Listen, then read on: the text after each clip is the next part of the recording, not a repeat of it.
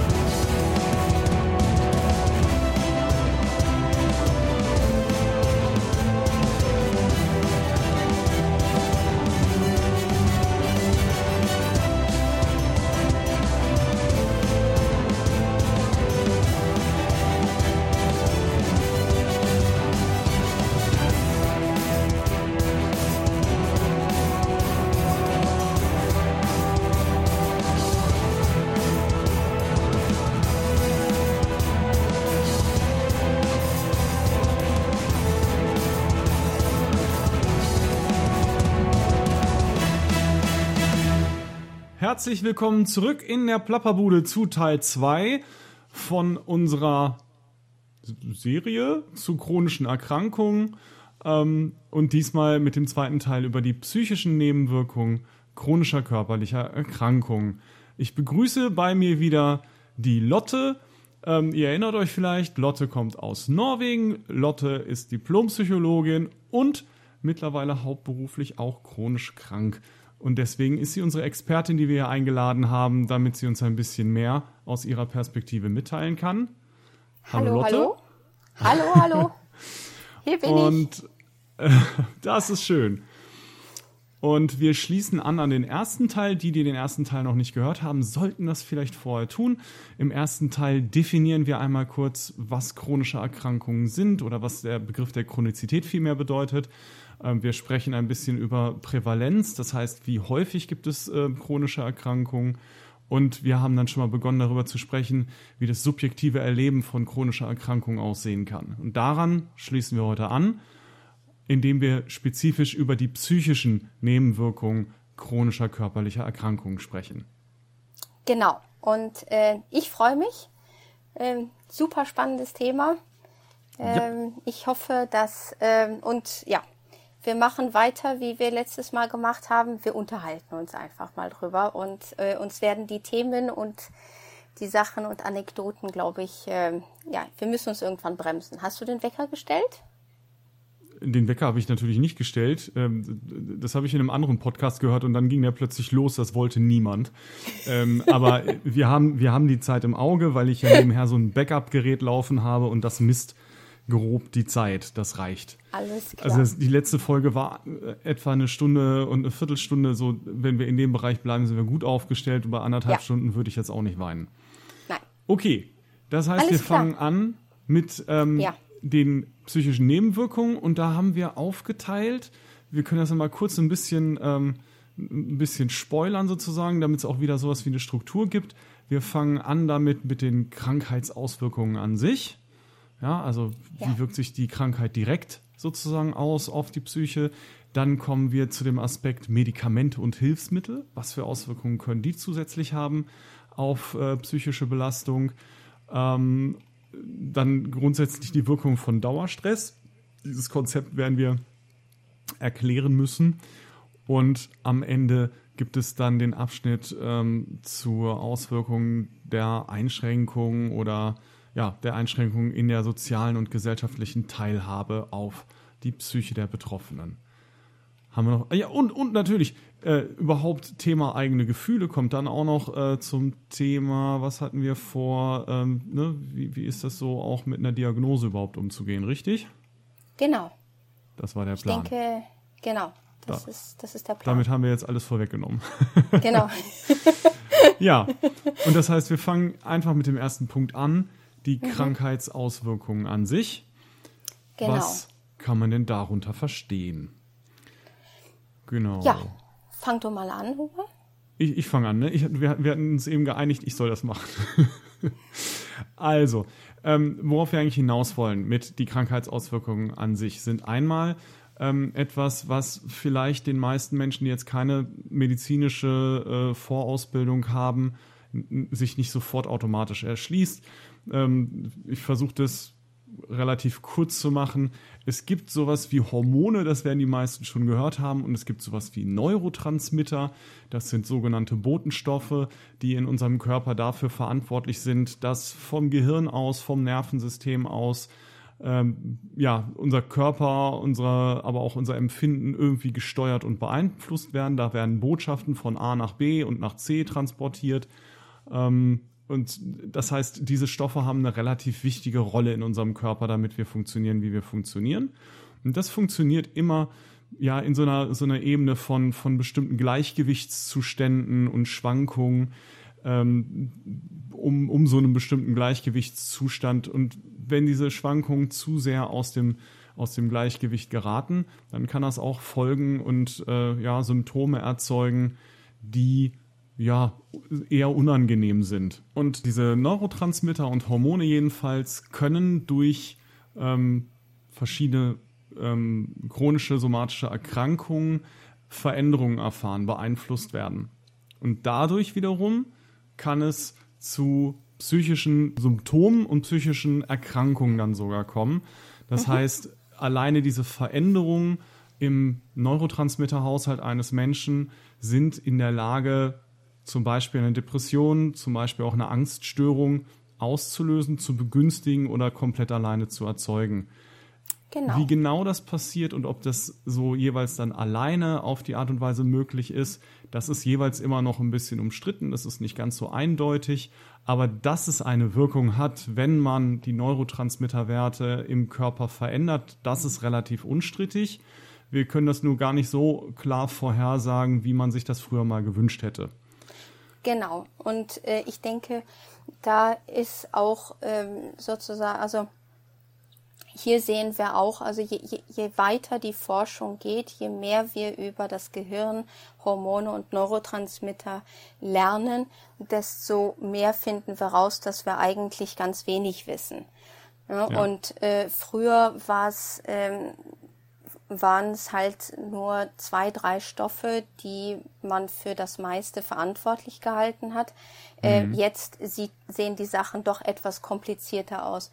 Aber der, genau. der Kern, genau, der Kern deiner Aussage, das ist, dass sozusagen die, dass somatische Erkrankungen ähm, einfach eine, eine, eine Unbalance im, im das war jetzt kein deutsches Wort, eine, eine ja, Ungleichgewicht, oh, ist, genau, ja, ein Ungleichgewicht herstellt, ähm, das, das weiß man. Und das, ein gutes genau. Beispiel ist zum Beispiel äh, Schilddrüsenerkrankung.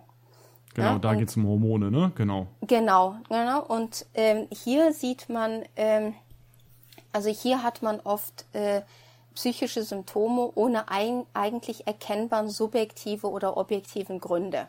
Ja, also mhm. eine, bei einer Schilddrüsenunterfunktion ähm, sind, äh, sind sehr oft die Symptome depressive Verstimmungen, Angst, äh, kann sogar zu, zu wirklich ähm, äh, also schwerwiegende äh, Angst- und depressiven Zuständen kommen, äh, Schlafstörungen, mhm. Antriebslosigkeit, äh, und, und so weiter. Ähm, das Schöne ist natürlich, wenn dann, äh, wenn diese behandelt wird, dann verschwinden auch teilweise auch die Symptome wieder.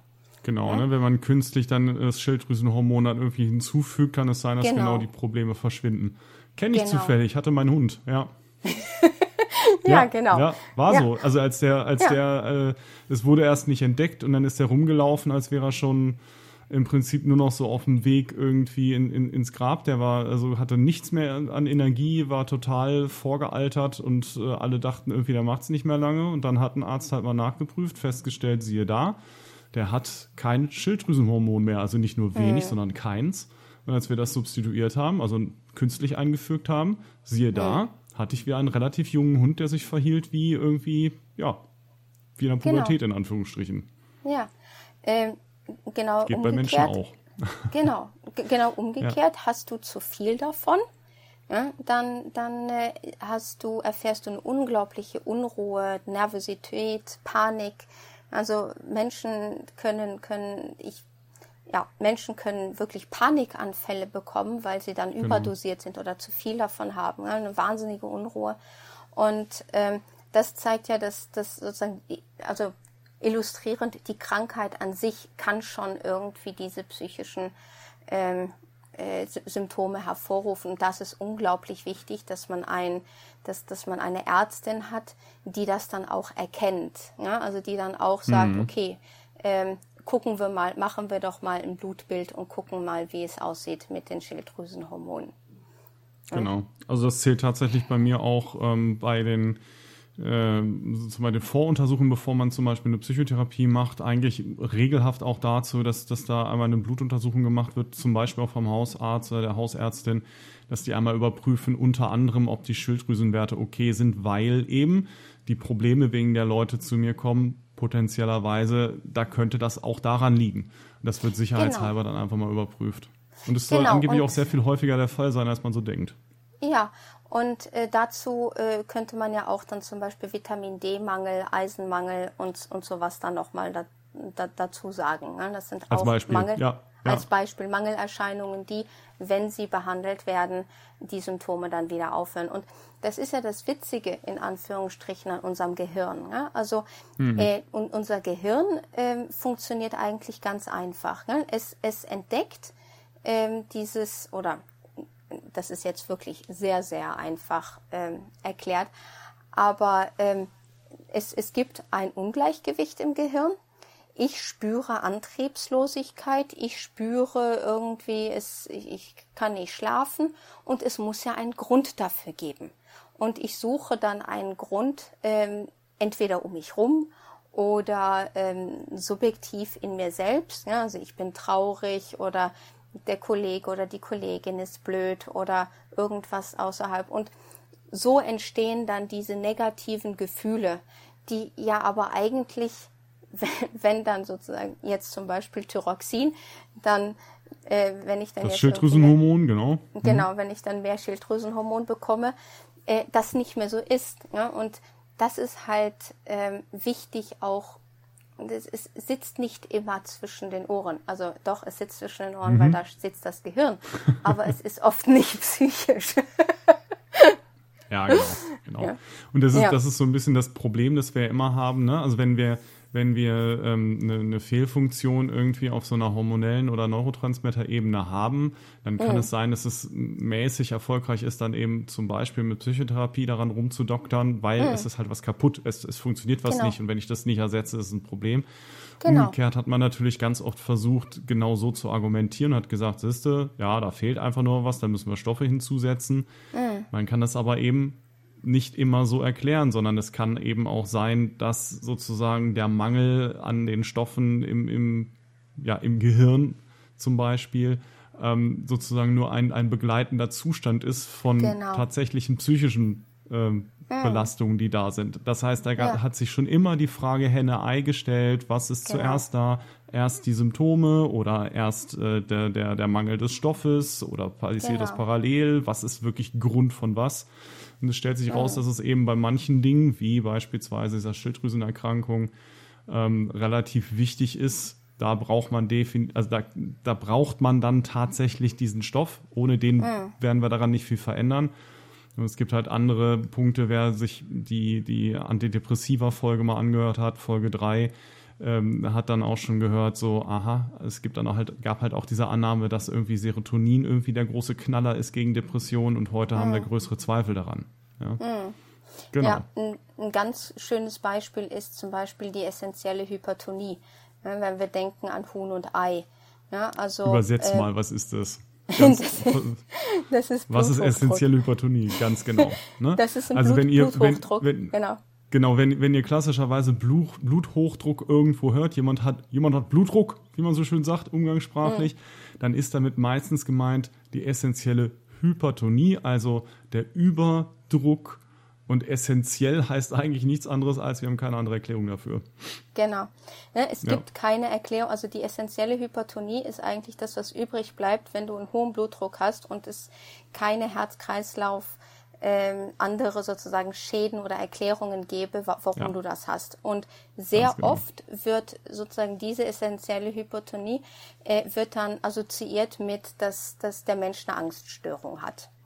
Ja? Und genau. äh, dass sie, sie, sie ist nervös. Früher hat man gesagt, ja, das ist psychosomatisch. Ja, sie müssen weniger stressen. Haben sie irgendwie Stress, Stress in ihrem Leben? Ja, ja Standardfrage schadet nie. Ja. Ja. Genau. Ja, und das und, Problem ist äh, im Prinzip dasselbe wie, wie bei der, bei der Schilddrüsenüberfunktion. Es ist, also Blutdruck und Schilddrüsenüberfunktion hängen insofern, wenn ich das richtig sehe, ähm, miteinander zusammen, weil sozusagen äh, unsere Aktivierungszustände, wann immer wir aktiviert werden müssen in, in unserem Leben, dann spielen diese Strukturen genau. eine wichtige Rolle.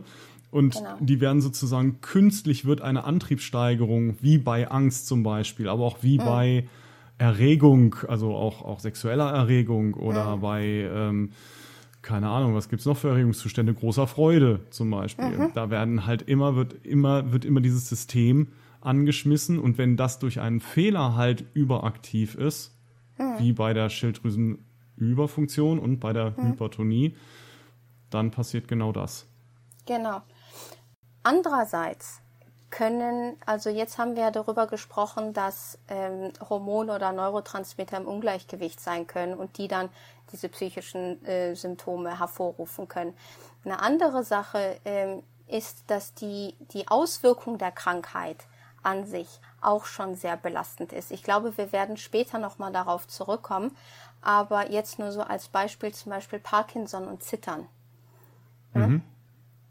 Dass ähm, die, die, die Auswirkung, dass also einer der Symptome von Parkinson ist ja äh, körperliches Zittern und dann das, das, das nach und nach Verschwinden von, von, von Feinmotorik und mhm. wie belastend, psychisch belastend das dann auch sein kann, dass einfach Dinge, die man früher gemacht hat, ohne irgendwie drüber nachzudenken, jetzt unglaublich lange dauern.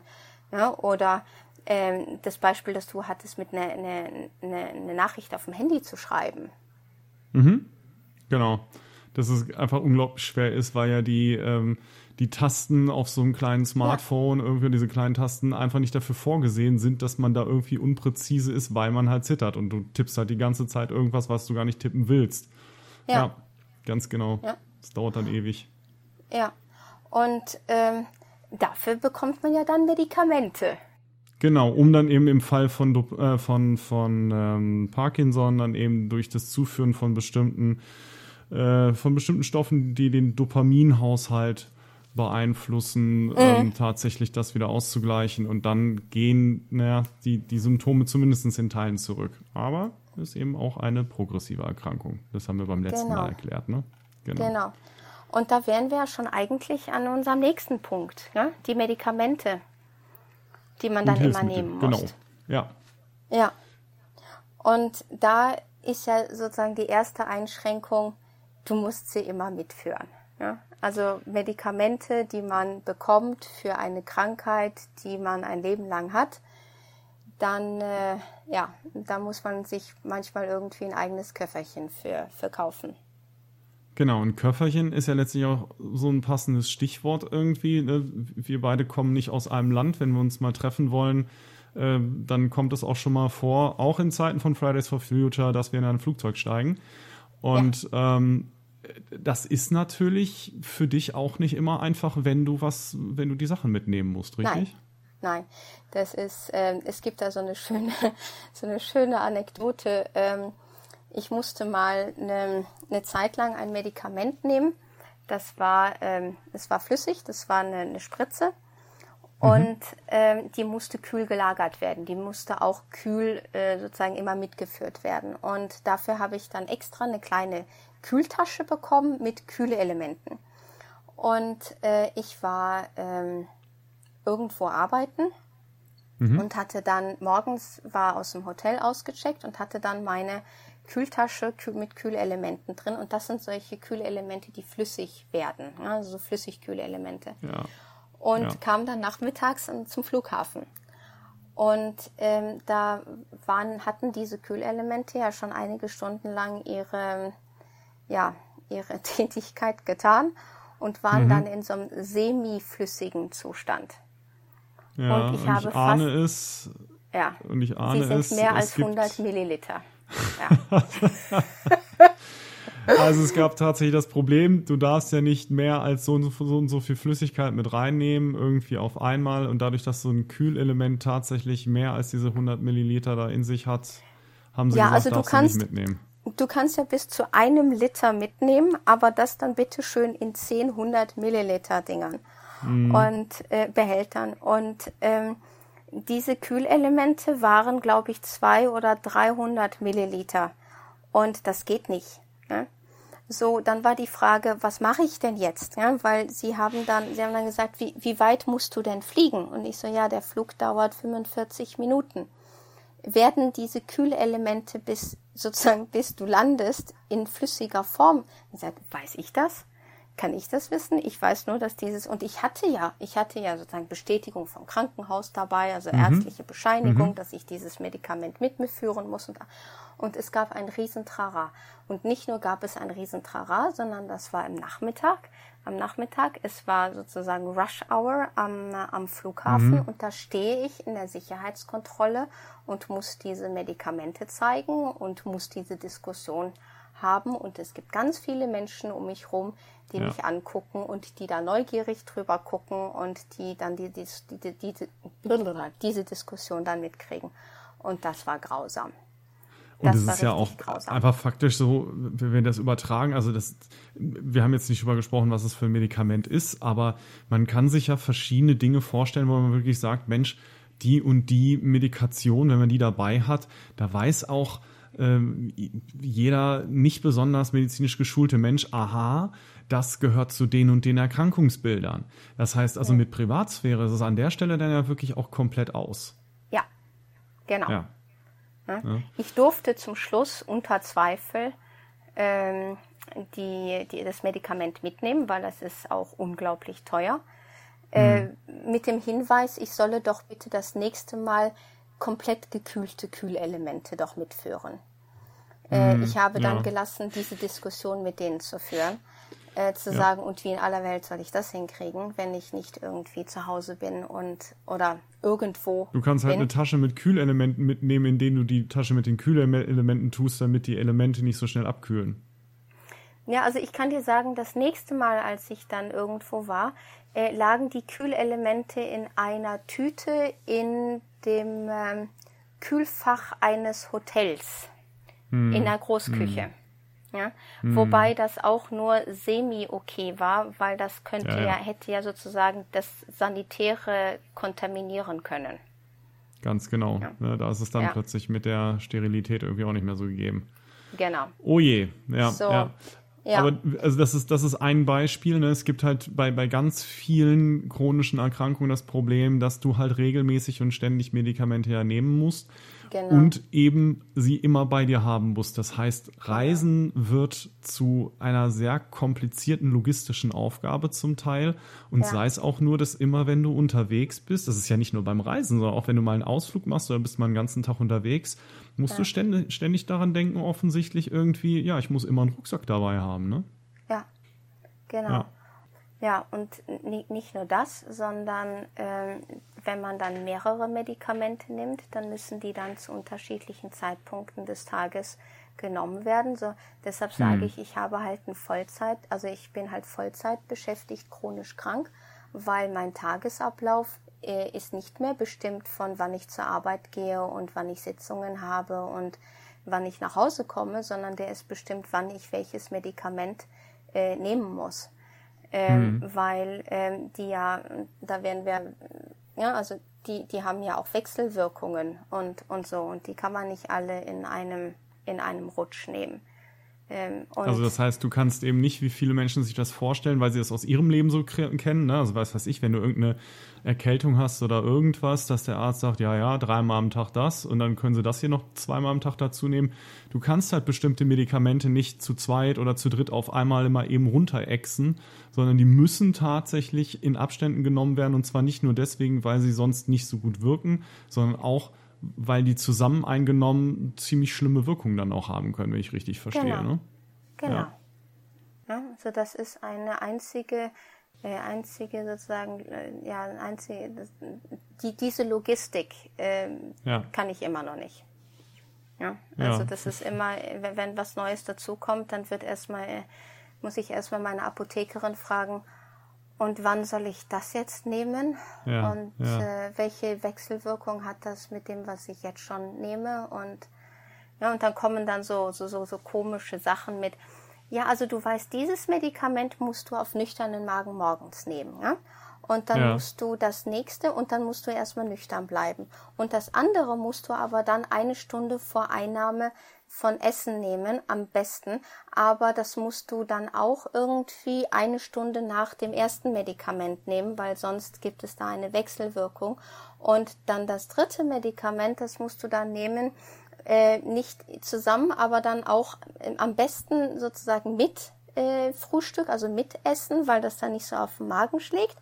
Und äh, dann, dann stehst du da und rechnest dann aus, okay, und wann, wann muss dann der Wecker klingeln morgens? Wann muss mhm. ich dann anfangen? Ja, und äh, was dann viele dann nicht, nicht, nicht bedenken ist, das ist dann jeden Tag. Ja? Das ist, gibt ja. dann keinen Mo Montag bis Freitags äh, klingelt der Wecker um halb sieben und samstags und sonntags, sonntags kann ich kann ausschlafen. Kann ich ausschlafen oder so? Ist dann Oder nicht. im Urlaub kann ich ausschlafen. Ist nicht. Das ist jeden Tag. Ja, ja. ja. Also das heißt im Prinzip, es gibt auch Uhrzeiten irgendwie, also wo man eben nicht sagen kann, naja, ich habe ja jetzt Zeit, ich bin ja jetzt irgendwie chronisch krank, ich gehe nicht mehr arbeiten, weil ich bin zum Beispiel berentet. Dann kann man eben nicht sagen, irgendwie, ja, ist ja angenehm, dann kann ich jetzt jeden Tag irgendwie bis, bis neun pennen irgendwie und um zehn frühstücken oder so. Sondern nee. es ist faktisch so, es gibt einfach bestimmte Dinge, die notwendig machen, dass du halt alle, weiß ich nicht, fünf, sechs Stunden oder was ein bestimmtes Medikament zu dir nimmst, ne? Genau also ich finde, es, illustriert nochmal sehr, sehr gut, was du ähm, ähm, gesagt hast. Also diese Bezeichnung mit dem Vollzeitjob krank, ähm, wie komplex das halt werden kann. Ne? Also es ist nicht wie, was weiß ich, wenn ich irgendwie mal Antibiotika nehmen muss irgendwie und ich war mal schlumpfig und habe das morgens irgendwie vergessen, weil ich noch müde war, dann werfe ich halt nachmittags eine ein. Sondern das Problem ist bei bestimmten Medikamenten, du kriegst die Quittung halt ziemlich schnell, ne? Ja, in meinem Fall ist das so, nicht in, in jedem Fall. Aber jetzt zum Beispiel, wenn wir so ein Beispiel nehmen würden wie Diabetes und äh, ich spritze das mir mein Insulin nicht. Das ist natürlich ist so, ne? was anderes. Ne? Genau. Da, ja. da, da musst du bei jedem, da musst du bei jedem Essen musst du, musst du dich, dich testen. Ne? Genau, ja. Hm. Wenn du dann nicht eine Pumpe hast, aber dann auch wird die Pumpe dir sagen, irgendwie so, ich brauche jetzt mehr Insulin oder jetzt musst du was essen und. So, und jetzt sind wir im Prinzip bei dem Punkt, wie wirken sich Medikamente aus, dadurch, dass man sie ständig nehmen muss. Und dann haben wir auch genau. noch den Punkt mit den Nebenwirkungen. Genau. Ja? ja. Und ähm, das, was, das, was halt das, also nicht nur ist dieses sozusagen die, die Medikamente nehmen und dass die dann jetzt äh, gut, also man muss ja auch differenzieren. Ja? Also es, es gibt jetzt mehr oder weniger schlimme ähm, chronische Erkrankungen und es gibt auch mehr und weniger Medikamente, die man nehmen muss. Ja? So, ähm, das ist jetzt nicht, also das hört sich jetzt super schlimm an, irgendwie mit viermal am Tag nehmen und so, aber ja, ähm, das, das mal beiseite. Ähm, aber ähm, so, so das kann äh, psychisch auch belastend sein, ne? weil man sich, sich, sich äh, eingeschränkt fühlt. Äh, das andere ist aber, dass es, äh, man, man weiß mal wieder nicht ganz wieso, aber es gibt unterschiedliche Medikamente, die äh, bei denen es so scheint, als ob sie irgendwie in das hormonelle und Neurotransmittersystem einwirken. Genau, äh, also das, was wir eben hatten mit der, mit der Erkrankung selbst, dass die darauf einwirken kann, ja. können die Medikamente, die man dagegen nimmt, auch wiederum sich darauf auswirken. Genau. Die ja. dann auch dann wieder zu psychischen Symptomen führen genau. können. Ja, wie zum Beispiel Corticosteroide, also Cortison, ähm, mhm. die ähm, bei längerem Gebrauch ähm, auch äh, depressive Symptome und Angstsymptome dann auslösen können. Ja. Oder Beta-Blocker. Das ist halt, ähm, das, das wird halt sehr oft unterkommuniziert. Ne? Dass ähm, die Medikamente als Nebenwirkungen ähm, auch äh, psychische Symptome haben können. Und wenn du dann als ähm, wenn du dann als chronisch Kranke zu deiner zu deiner Ärztin gehst und sagst, ähm, irgendwie fühle ich das, äh, mir, mir geht es psychisch nicht so gut, ja, dann mhm. dann kannst du oft sozusagen die Reaktion treffen, so, naja, also bei der Krankheit würde ich mich auch nicht gut fühlen. Ja, oder mhm. was passiert denn so in deinem Leben?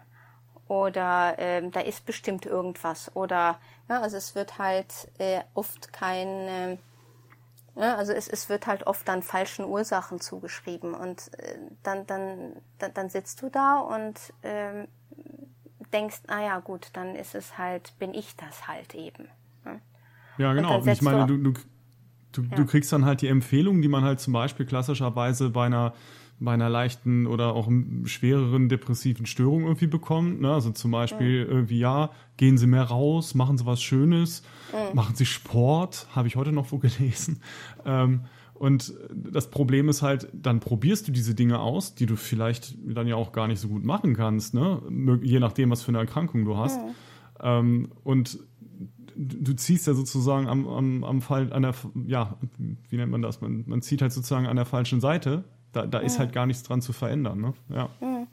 Und ähm, dann setzt du auf einmal das Medikament ab, aus irgendwelchen Gründen, ne, oder reduzierst es und dann merkst du, dass die Symptome auch anders werden. Also mhm. auf einmal, auf mhm. einmal geht es dir besser. Äh, das Leben ist leichter. Ne? Du, du, du siehst das Leben durch eine andere Brille. Und dann ist zu schaffen, ist zu koppeln zu, das war das Medikament. Das war ja. nicht ich, genauso wie bei der Schilddrüsenunterfunktion. Ja, also das, das war jetzt die Unterfunktion, das war jetzt nicht ich. Ich bin, ich bin eigentlich nicht depressiv. Ja, ich mhm. ich habe eigentlich keine Angst. Das ist das, das ist das Medikament, das irgendwas mit meinen Hormonen und meinen Neurotransmittern im Gehirn macht, das mhm. diese Symptome dann hervorruft. Und das ist, das, das ist, ähm, ja, das wird absolut unterkommuniziert. Hast, hast, du eine Idee, woran das liegt, dass das so unterkommuniziert wird? Äh, man müsste ja eigentlich annehmen, so als Betroffene dann, naja, ich begebe mich in die, in die Hände von Ärztinnen, die sollten sich ja ein bisschen mit Medizin und Pharmakologie auskennen.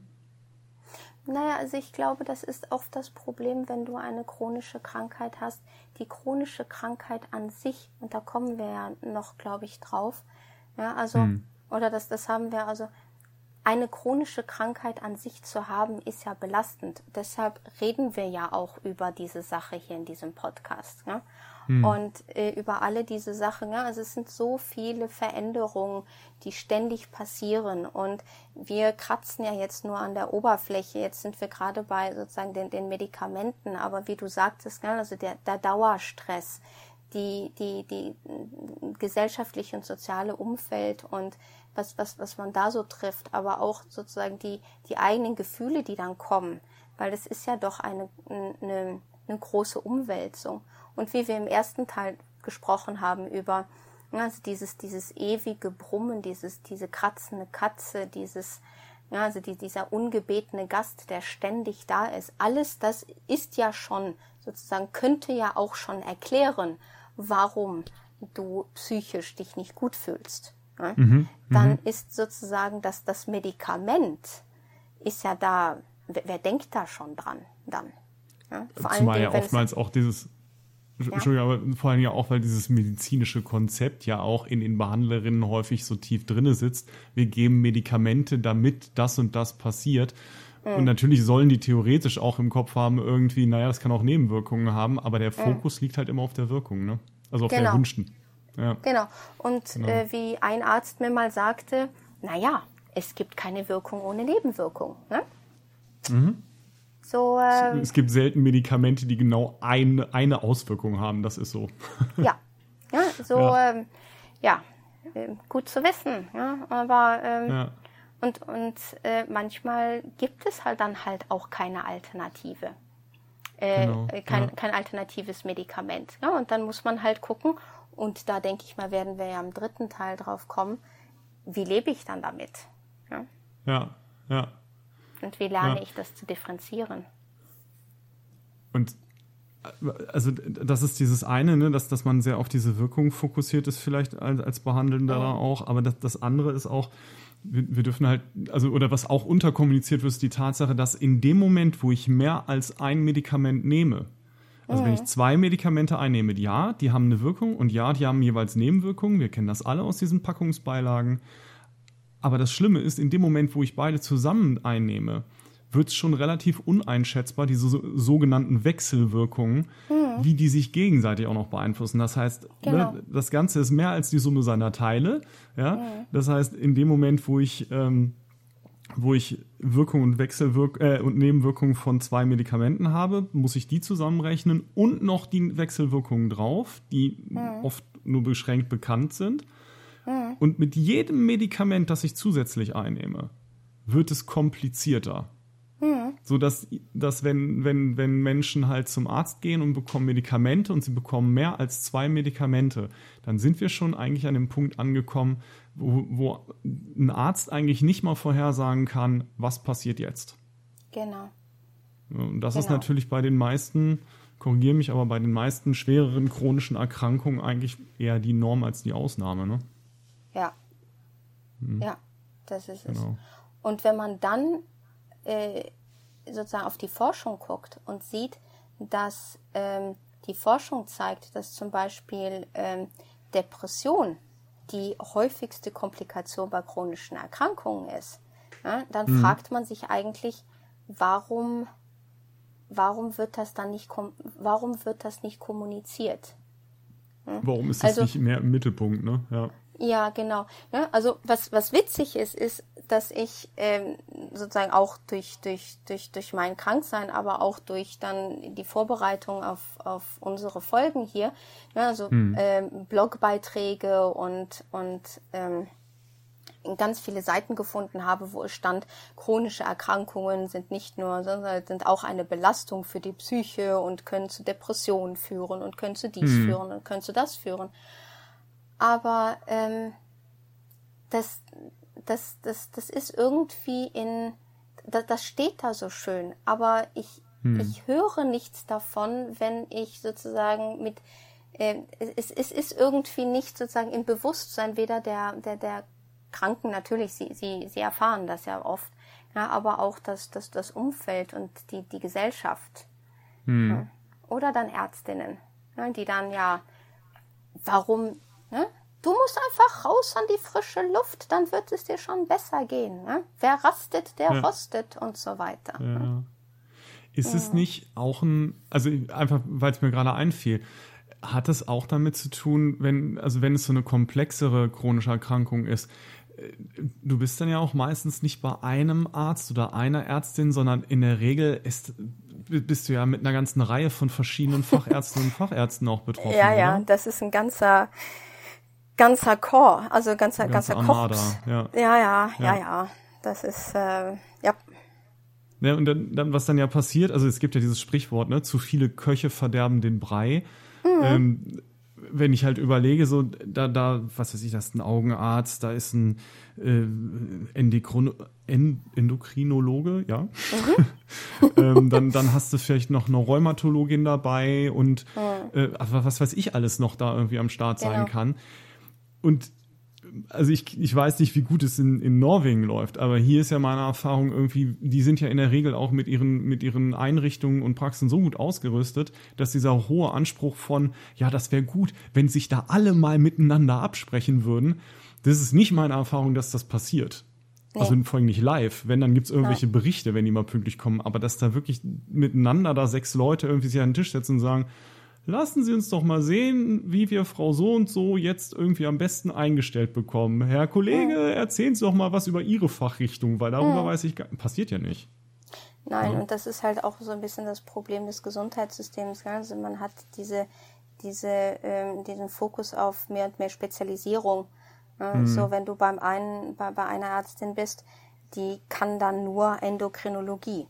Ja, und mhm. dann äh, sagt die, du musst das und das Medikament nehmen. Und dann sagst du, ja, aber ich nehme das und das, hat das irgendeine mhm. Konsequenz?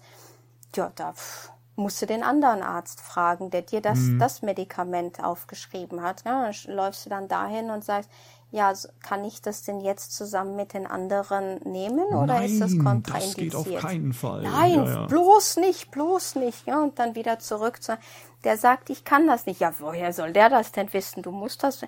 Ja, und dann die, die, mhm. die Patientin ist dann die, die das mehr oder weniger dann koordinieren muss. Ja, und die dann versuchen ja, muss, die Übersicht zu behalten.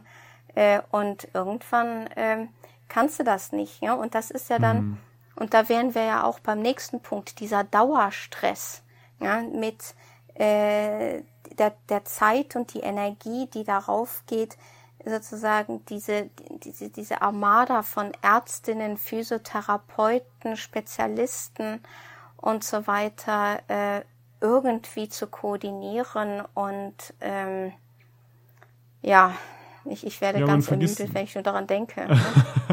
ja, man vergisst es, also ich glaube, als außenstehende, nicht betroffene Person vergisst man halt schnell, es, es ist ja, auf, auf der einen Seite fühlt man sich vielleicht auch sehr ausgeliefert irgendwie den, den, den Strukturen, in die man da rein muss. Ne? sitzt halt irgendwie mhm. stundenlang in Wartenzimmern und die sagen dir, wo du als nächstes hin sollst. Aber was eben auch so komplex ist, ist ja tatsächlich dieses Krankheitsmanagement. Das, mhm. das machen die ja nicht für dich, sondern es bleibt Nein. ja auf dir hängen. Du ja. kriegst ja auch nicht irgendwie wie in der Klinik irgendwie, was weiß ich, eine, eine ausgebildete Kranken- und Gesundheitspflegerin oder Pfleger an die Seite gestellt, die sagen, ja, ja, wir haben hier so ein Ding und damit steuere ich sie, machen sich keine Sorgen, sondern hm. du musst es dann im ambulanten Setting komplett selber managen, steuern vom hinfahren, über ähm, ja, Termine, Termine absprechen, ne? genau. Mhm. Also das ist und, und wieder du, zurück zur Hausärztin, neue Überweisung. Ja. Ich müsste dann mal wieder die und die Kontrolle machen. Ach so, ja, nee, ja. dann brauchen sie für das eine. Ne? Und dann ja. äh, wieder wieder da warten, wieder da einen Termin machen und dann kann es sein, dass du Folgeuntersuchungen musst. Dann musst du wieder zurück zur Hausärztin, hm. weil die die Überweisung hm. gemacht haben, zu sehen, was für ein Befund ist denn da, muss denn da weiter und dann wieder zurück. Ach so, und dann müsste ich ja die Kontrolluntersuchung jetzt machen und dann, ja, und das, das, deshalb sage ich, das ist ein Vollzeitjob und ja. ähm, einige Leute, äh, die, die, die ich kenne, die, die, die, die stehen davor und sind einfach total überwältigt. Ja, ja. Wie soll ich die? Ich habe, ich habe keine Kraft, um morgens aufzustehen. Wie in aller Welt soll ich dafür Kraft haben, irgendwie das zu managen? Und dann ähm, ist es natürlich dann eine Zusatzbelastung für Angehörige und, ähm, und Freunde, wenn die das mitmachen. Und, und und wir sprechen da natürlich jetzt gerade ne, von, einem, von einem sehr klassischen Symptom der Depression, wo du ja gerade auch angesprochen mhm. hattest, ne, dass es, genau. ähm, dass das ein, also dass es mit die häufigste Komplikation ist. Ähm, mhm. Und wenn man sich dann klar macht, das Management ist so schon schwer, dieses Selbstmanagement seiner eigenen Erkrankung. Wenn ich dann aber natürlich noch einen Antriebsverlust habe, wenn ich dann mhm. möglicherweise noch Angstzustände dazu bekomme, weil mein Antrieb ständig erhöht ist und ich irgendwie, sobald ich das Haus verlasse, irgendwie in Panik gerate, mhm. wie schwer ist es dann, noch meine, meine Arzttermine klar zu machen, weil ich dann mhm. möglicherweise aus Vermeidungsverhalten möglicherweise auf bestimmte Uhrzeiten auch noch beschränkt bin, weil ich sage, wenn es mittags irgendwie voll ist und alle Leute sind unterwegs oder nachmittags um, 16 Uhr, dann kann ich keinen Termin haben. Das geht nicht. Ich kann mhm. nur morgens los, irgendwie um die und die Uhrzeit, wenn noch ganz wenig los ist, dann, dann kriege ich das gerade so irgendwie hin. Ja, dann musst oder, du das da alles reinpacken. Ne? Genau, oder äh, du funktionierst einfach morgens nicht, weil, weil du hast ja. so viele Schmerzen ja. nach dem Liegen. Ja? ja? Und kannst erst, sozusagen kommst erst quasi in, Stimmt, in, in, so rum, eine, in, eine Pütte äh, so ab zwei, drei Uhr. Und dann machen die Arztpraxen hier in Norwegen um drei Uhr, vier Uhr zu. Ja? Okay. Äh, was, was, was machst du dann? Ja? ja? Nee, hier ist, hier ist Schicht im Schacht um, in, okay. um, um, halb vier. Wir müssen ja, wir haben ja anderes zu tun, als zu arbeiten hier in Norwegen. Ne? Das, das, ist, äh, auch schön, aber es ist halt von der Verteilung her eher ungünstig, so, ne? Ja, ja. Nee, aber dann, dann war's das. Ja? Und das, äh, und das dann zu managen, zusammen mit Arbeit, wenn du das noch hast, Familie, mhm. Freunde, nicht mhm. zu reden von Hobbys, ja, das ist, ähm, das ist dann noch eine, eine, eine zusätzliche, zusätzliche Belastung, die, die einfach total überfordernd sein kann. Ja, und, du, und von dir kenne ich das ja irgendwie, also du, du bist ja selber noch auch, auch recht mobil irgendwie und du kannst ja auch fahren, ne? So. Und ich denke dann halt an, also ja, Zeit, ich meine Autofahren, ja. so, genau, ja, genau. Ja, zur Zeit. Äh, und, mhm. und, und man, genau, dann nehme ich das sozusagen, schränke ich das ein und sage, manchmal geht das nicht. Ne? Mhm. Und äh, andere, andere Betroffene, irgendwie, die jetzt zum Beispiel gar nicht Auto fahren können mehr, auf, auch aufgrund zum Beispiel der Erkrankung oder weil die Erkrankung gar nicht erlaubt hat, einen Führerschein zu machen. Das ist ja auch ja, möglich. Oder wegen der Medikamente. Ne? Stimmt, ja, weil du es mhm. dann gar nicht darfst. Ja, ich komme mhm. auch noch dazu. Ja. Und, das heißt dann, ja auch noch irgendwie, ich muss das alles, egal wo ich wohne, also auch wenn ich ja. jetzt hier irgendwo auf der Pampa wohne oder irgendwas, wo der nächste Facharzt, der für mich irgendwie zuständig ist, vielleicht 30, 40 Kilometer weit entfernt ist. Und das soll ich jetzt mal eben mit öffentlichen Verkehrsmitteln zurücklegen. Hm. Da wird die Zeit schon ein bisschen eng. Ne? Hm. Ja, und, und dann gibt es Menschen, die zum Beispiel Immunsuppressoren nehmen, ne? also äh, Medikamente, mhm. die das Immunsystem System unterdrücken. Ja, das sind mhm. Bei den Autoimmunerkrankungen ist das, ne? Menschen mit Autoimmunerkrankungen ja, nehmen das. Ja. Ne? Die können, mhm. ehrlich gesagt, das, das kann lebensgefährlich sein, in einem Bus zu fahren. Äh, vor allen Dingen, wenn da Grippesaison ist und so, weil sie nehmen Medikamente, um das Immunsystem zu unterdrücken und dann sitzt du da in einem vollen Bus und dann hustet dir da jemand ins Gesicht oder wäscht sich nicht die Hände oder, ne? also und, und das, das, kann, das kann lebensgefährlich sein, wirklich. Und ähm, was machst du dann, hm. wenn du hm. nicht fahren hm. kannst, selber? Ja? Ja, und es so. wird bei euch wahrscheinlich nicht anders sein, als hier irgendwie äh, sowas wie ein Taxischein oder sowas zu bekommen, ist schon, äh, also es ist schon nahezu ausgeschlossen. Ja, ja. Ja, nee, also das wäre ja dann die, aber dann musst du ja deine Hausärztin oder den behandelnden Arzt davon überzeugen, dass der wirklich notwendig ist. Ne? Und dann sitzt ah, okay, dann da in der ja. Diskussion. Ne? Mhm. So, ja, wirklich. Du musst dich ständig rechtfertigen auch, ne? Ja, ja, ja. genau. Ja? Aber wenn wir nochmal zurück auf diesen Dauerstress kommen, da ist noch ein andere, anderer Moment. Also nicht nur dieses mit, mit ähm, den, den, den Zeitaufwand jetzt mit, mit Medikamente und Krankheitsmanagement und so. Es, äh, es passiert ja auch ein ständiges Monitorieren in einen selbst. Ja, also ähm, wenn ich denn jetzt so ein Programm habe, ne, ich muss morgen zum Arzt, ich muss übermorgen dahin, ich muss das und dann müsste ich noch zur Physiotherapeutin und dann hat noch ein Freund Geburtstag und dann möchte vielleicht auch mein Kind oder meine Familie was von mir haben, dann ist dieses, habe ich dafür Kräfte? Wie muss ich das machen? Das ist dieses Kräftemanagement. Ja, wie geht es mir jetzt? Kann, ist, wird diese Aktivität zu große Belastung sein? Äh, wie wird es mir danach gehen? Würde ich das schaffen? und so weiter. Und mhm. das ist auch ein unglaublicher Stress. Mhm. Mhm. Ja, das kann ich mir vorstellen. Also da sind wir wieder bei diesem, bei diesem Management-Ding, ne? Also im Prinzip, genau. ich muss mir ständig Sachen vorwegnehmen, ich muss ständig äh, im, im, Kopf überlegen, wie wird das sein. Das heißt, ich habe mhm. ständig so eine, so eine Erwartungspanik eigentlich, ne? Was wenn? Ja, ich, ja. ich, ich nenne das immer, also ähm, ich habe ja einen Elektrowagen. Ne? Ähm, und, Ach, die Norweger, äh, ja. Ja, die Norweger. Kennt ihr das, Elektroautos äh, in Deutschland? und, ähm, oh, da machen wir eine andere Folge zu. Hi, ja. ja schönes Thema. Ja. Mhm. Und äh, da gibt es äh, die sogenannte Reichweitenangst. Ja? Hm. Das ist also mhm. die Angst, dass der, dass der Akku vom Elektroauto äh, nicht reichen wird, von, wenn ich von A nach B fahre. Und das ist halt, weil ähm, die Akkuleistung vom Elektroauto abhängig davon ist, sozusagen der Idealtemperatur des Auftankens, aber auch der Außentemperatur, der sozusagen, ob man Gegenwind hat, ob man, wie schnell man fährt, äh, ob es da Regen ist, also ob man Klimaanlage braucht, alles sowas. Es gibt unglaublich viele Faktoren, die sozusagen auf diese angegebene Reichweite einen Einfluss hat. Und ähm, das ist halt so ein schönes Bild, um zu erklären, äh, ich habe zwar jetzt den Akku, aber wird das reichen, um mein Ziel für heute zu erreichen? Und was passiert, wenn im Falle eines Elektroautos ein Stau kommt, wegen mhm. eines Unfalls? Und dann stehe ich da. Ja? Oder die ah, Straße okay. ist gesperrt und ich muss einen Umweg fahren.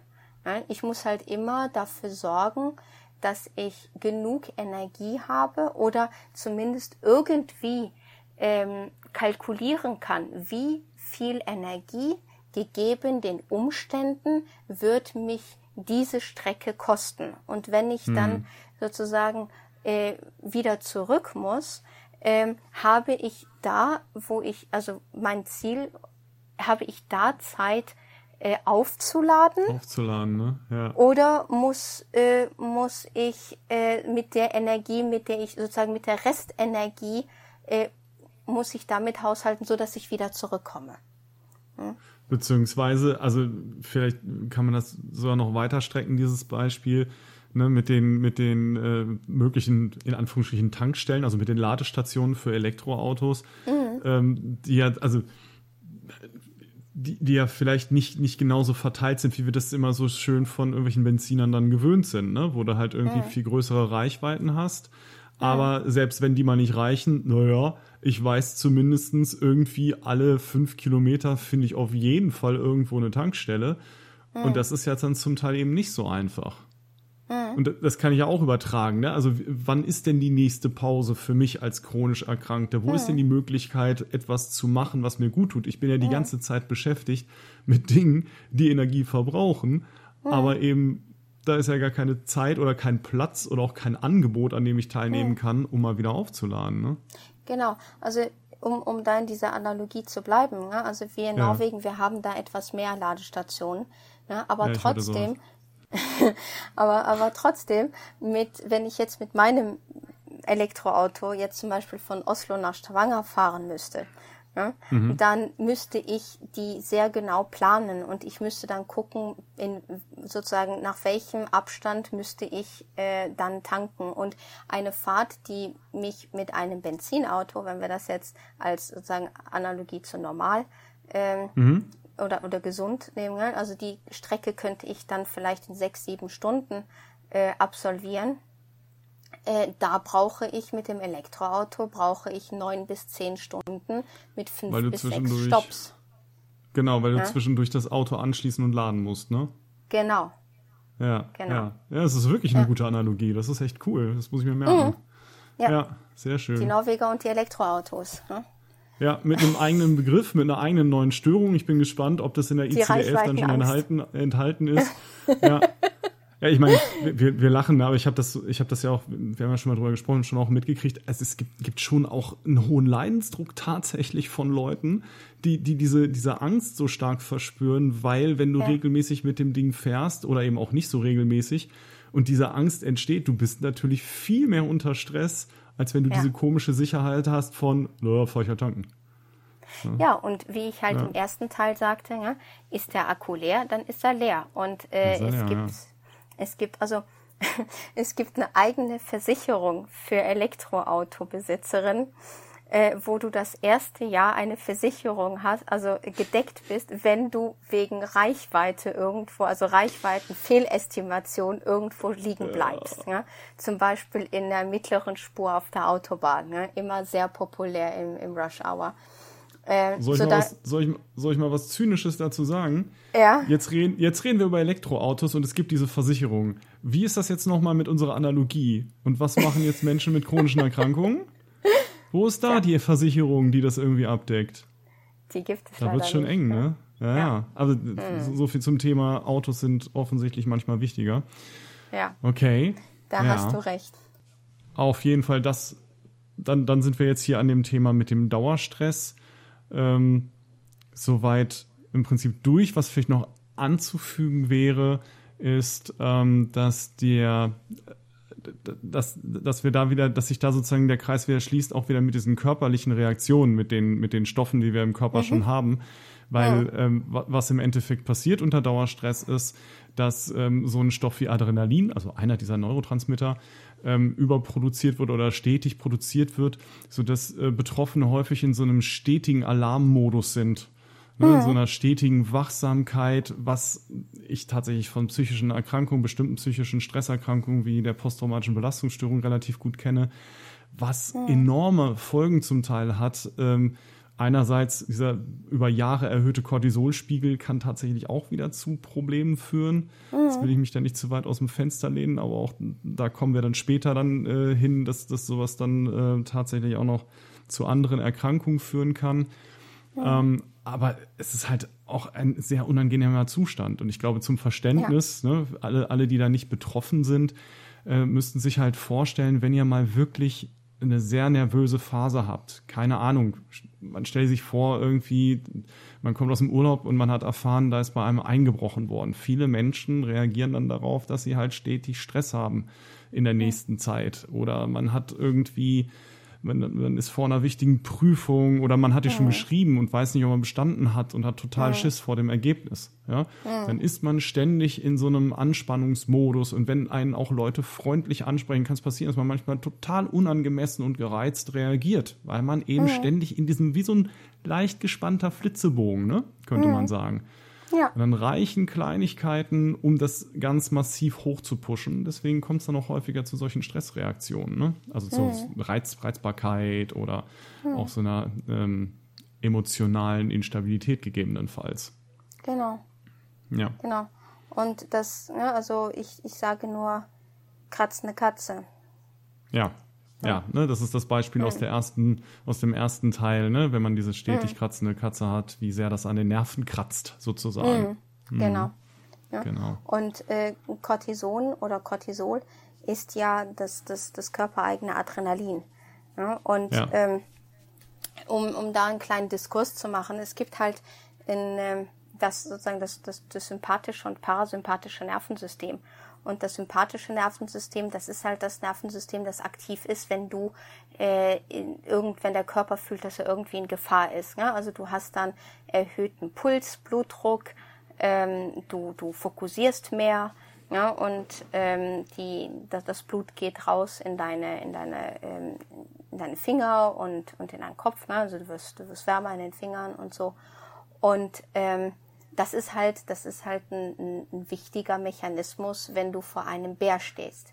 Das ist ja, aber keine genau. wirksame genau. Sache, wenn du das ständig quasi als sozusagen Begleitunterton hast. Weil dann kannst du sowas entwickeln wie zum Beispiel essentielle Hypertonie. Ja, oder du, hm. dir, dir wird schlecht, weil du, also du kannst halt kein Essen richtig verdauen, weil es gibt nicht genug Blut äh, im, in, in den inneren Organen. Ne? Und du bist ja. und die Muskeln sind ständig etwas angespannt, ne? weil es könnte ja sein, dass du jetzt entweder kämpfen oder flüchten musst. Ne? Genau, Während, dafür ist das, das, gut, ne? Ja. Genau. Ähm, und äh, wenn da keine Gefahr ist, dann schaltet sich das parasympathische Nervensystem ein und dann entspannt man, dann verdaut man, genau. dann geht der Puls runter und so. Ja. Ne? Und wenn du halt ständig in diesem Dauerstress bist, entweder weil du ständig Schmerzen hast oder weil der Körper auch einfach ständig im Stress ist, weil er eine Krankheit bekämpft, ja, dann, mhm. dann kommst du nie in diesen Ruhezustand oder sehr selten in diesen Ruhezustand. Und mhm. das wiederum führt zu Stress, ja, weil der Körper kann einfach nicht entspannen. Hm. Und das, das kann auch genau. dann irgendwann zu Angst und Depressionen führen. Ja. Außerdem ja. ist es einfach über Dauer ein beschissener Zustand, die ganze Zeit latent Angst vor einem Bär zu haben, um es salopp zu genau. formulieren. Genau. Da hat keiner Bock ja. drauf. Nee, ja. überhaupt nicht. Ja. ja. genau. Haben wir an dem Punkt noch was vergessen? Nicht wirklich, ne? Nichts ich Wichtiges. Nicht. Nee. Nein. Das ist Ach, auch gut. Wir sind noch, schon wieder. Wir könnten noch Stunden darüber das sprechen. Das ist das Problem, so. weil ich gucke ja. gerade auf die Uhr und das so, wir sind jetzt bei einer Stunde fünf Minuten und ich glaube, wir haben noch ein, zwei Punkte. Also, ja. Dann gehen wir einfach weiter zum Punkt soziale und gesellschaftliche Teilhabe. Genau. Was gibt es da für Auswirkungen auf, ähm, ja, was sind das für psychische Nebenwirkungen sozusagen, die damit in Verbindung stehen? Da möchte ich mal gerade einen Perspektivwechsel anbieten. Oh, äh, okay. und, ein kleines, und ein kleines Experiment machen mit, mit dir äh, ja. und den Zuhörerinnen, wenn ich darf. Immer, immer her. Also. Sitze gespannt dann, vor meinem Mikro. Okay, dann möchte ich gerne, dass du einfach deine, deine Augen schließt und äh, mal darüber reflekt oder mit mir mal sagst, äh, welche Assoziation oder Bilder du bekommst, wenn ich sage krank. Mhm. Wir, wir was, warten mal zehn Sekunden. Wir sehen, mhm. warten mal zehn Sekunden, damit die Zuhörerinnen tatsächlich auch sich kurze Assoziationen einfallen lassen können. Hm.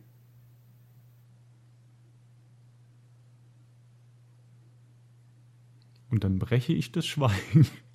Und äh, also, also spontane Assoziation zu krank, ähm, Fieberthermometer, ähm, Bett, ähm, Schlafanzug, mhm. Sofa, äh, Fieber, ja. ähm, Oh, Vielleicht sogar ja, rennende Toilette. Na laufende Nase. Ja, zum Beispiel. Laufende Nase. Genau. Sich irgendwie, also vielleicht etwas ungewaschen oder ungeduscht, weil keine Kraft und Energie sich lausig fühlen. Ja, ja genau, Männergrippe also. Ja, so ungefähr. Ja. ja, aber vielleicht auch so eine, ich, ich sehe dann oft so eine, so eine Karikatur äh, von, von, von jemand, der im, im Bett liegt, in, in so einem Bett, das, mm. das könnte sein wie so ein Krankenhausbett, ja, mit, mit, mit weiß-blau gestreiften Pyjama an. Ja, genau. Und dann steckt da irgendwie so ein altes Fieberthermometer aus dem Mund und so. Ja. ja und ähm, ja, das ist krank. So. Und jetzt stellst du dir eine relativ sportlich gekleidete Person vor, die mit vollem Engagement äh, und leuchtenden Augen und Witz in der Stimme eine Blogvorlesung in Statistik und Forschungsmethoden hält. Mhm. Ja? Kann ja. ich mir gerade vorstellen, ja. Ja. Kenne ich jemanden. So. Ja, genau. Und jetzt sage ich dir, diese Person, die sportlich aussieht und so, die ist krank. Oh. Ja. Und was passiert ja. dann? Ja? Äh, was passiert dann? Also mit, mit, mir als der, der das nicht weiß genau. und das sieht, oder? Ja, ja genau. Wenn, wenn, also erstmal gehe ich natürlich davon aus, dass mit, also dass, dass mit der alles klar ist irgendwie und dass die so ist wie ich, könnte ich jetzt mal sagen. Ja. Wenn ich der Gesunde bin. Genau. Und jetzt sage ich, ja. nee, die ist krank. Die ja. ist chronisch krank. Würde ich denken, ja, wo denn? Genau. ja, wo denn? Genau. Die, die, die, sieht ja nicht krank aus. Ja? Die passt ja, ja nicht zu meinem ja. Schema, das ich im Kopf genau. habe. Ja? ja? Und das ist, das ist mein Punkt. Ja? Also wir haben halt, wir haben halt Schema, äh, Schemata. Also wir, wir ordnen unsere, un, unsere Welt nach äh, bestimmten Stereotypen.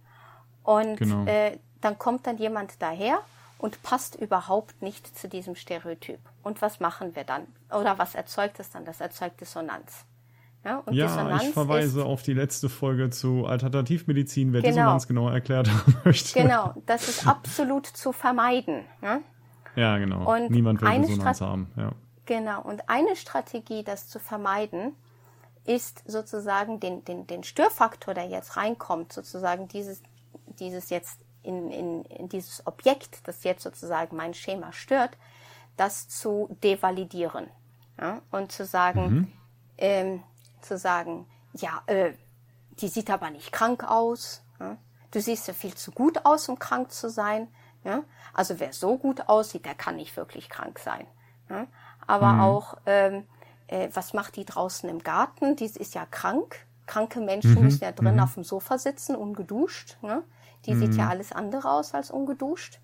Ja, und das sind alles ja. solche Sätze, die dazu sozusagen dir helfen sollen, dieses, diesen Mismatch oder diesen Dissonanzkonflikt irgendwie ja, zu, zu minimieren. Das ist genau. die eine Art und Weise, wie, wie, wie Menschen das machen können.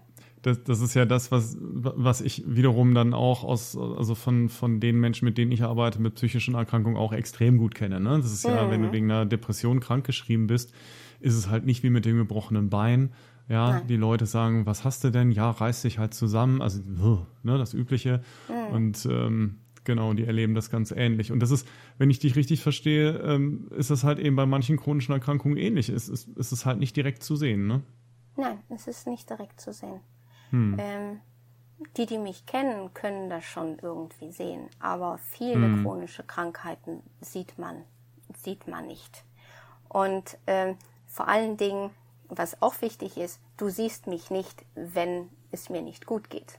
ja? ja? Ja, Weil dann ja, bin ich so schlecht drauf, dann komme ich nicht raus.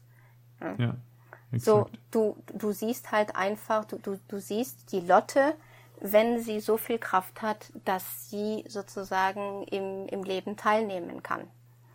Ja. Äh, ja, das, was du natürlich machen könntest, du könntest natürlich versuchen, dein, dein, dein Schema zu verändern.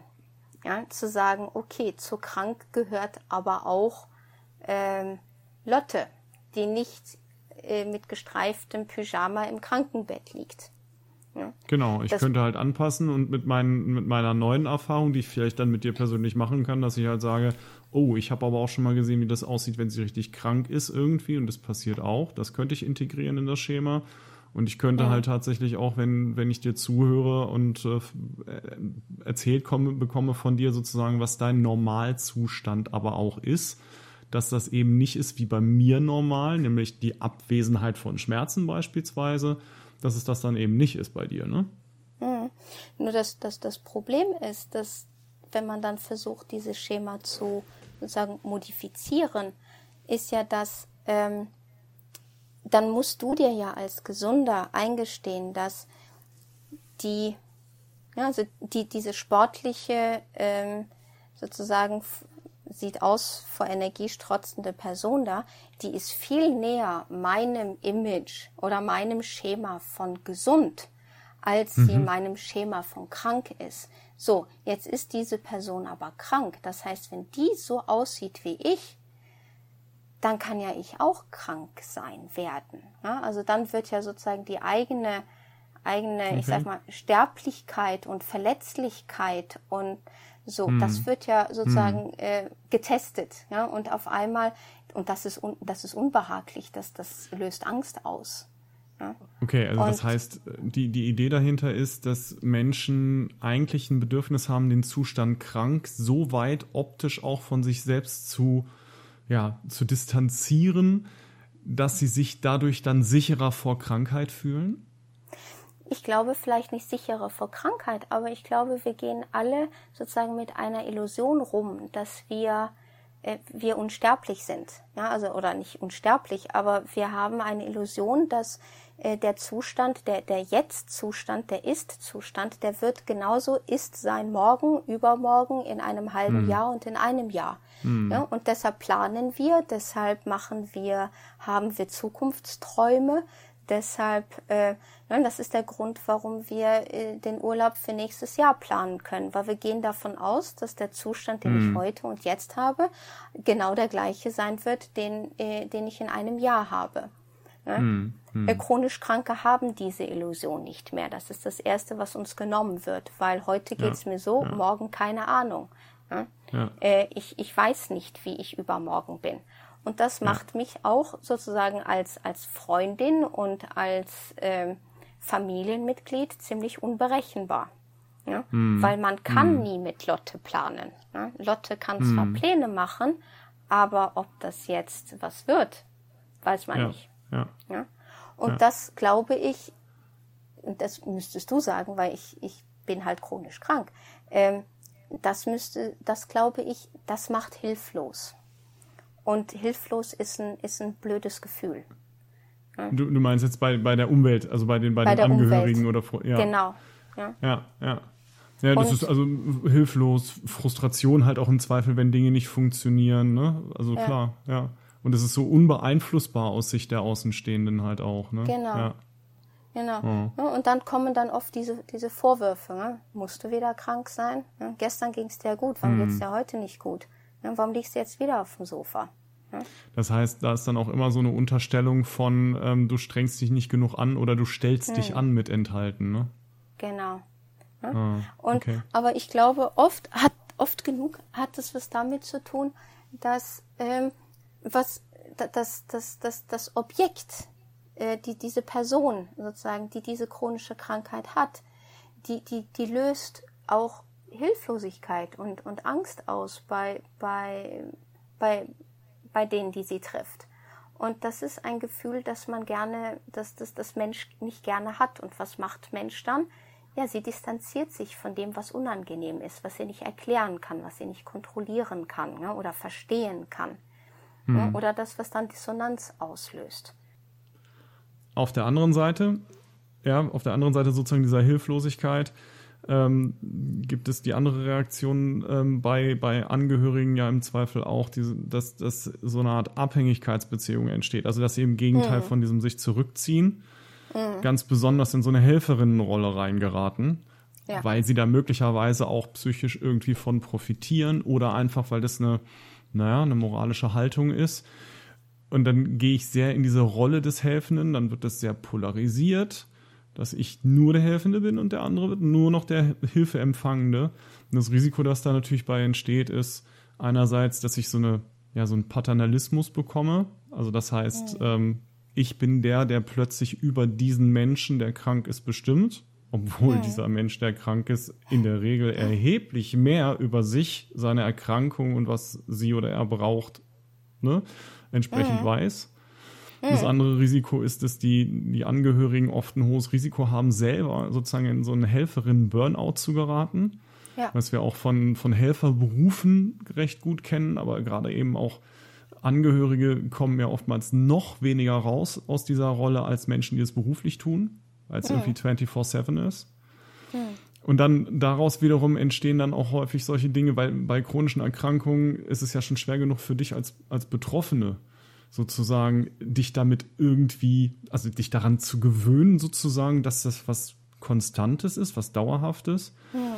Und ich glaube, dass häufig ähm, Menschen, die dann so stark helfen möchten, so eine ja, weil sie, weil sie es nicht genügend reflektieren oder weil es auch schwer ist, sich das vorzustellen. Ähm, völlig unterschätzen, was das auf Dauer bedeutet, in dieser Rolle zu sein. Also ja. nicht nur, dass man ausbrennt, sondern auch, dass es irgendwann unglaublich frustrierend sein kann. Ja, ja. weil du fühlst ja auch, dass du Opfer gibst.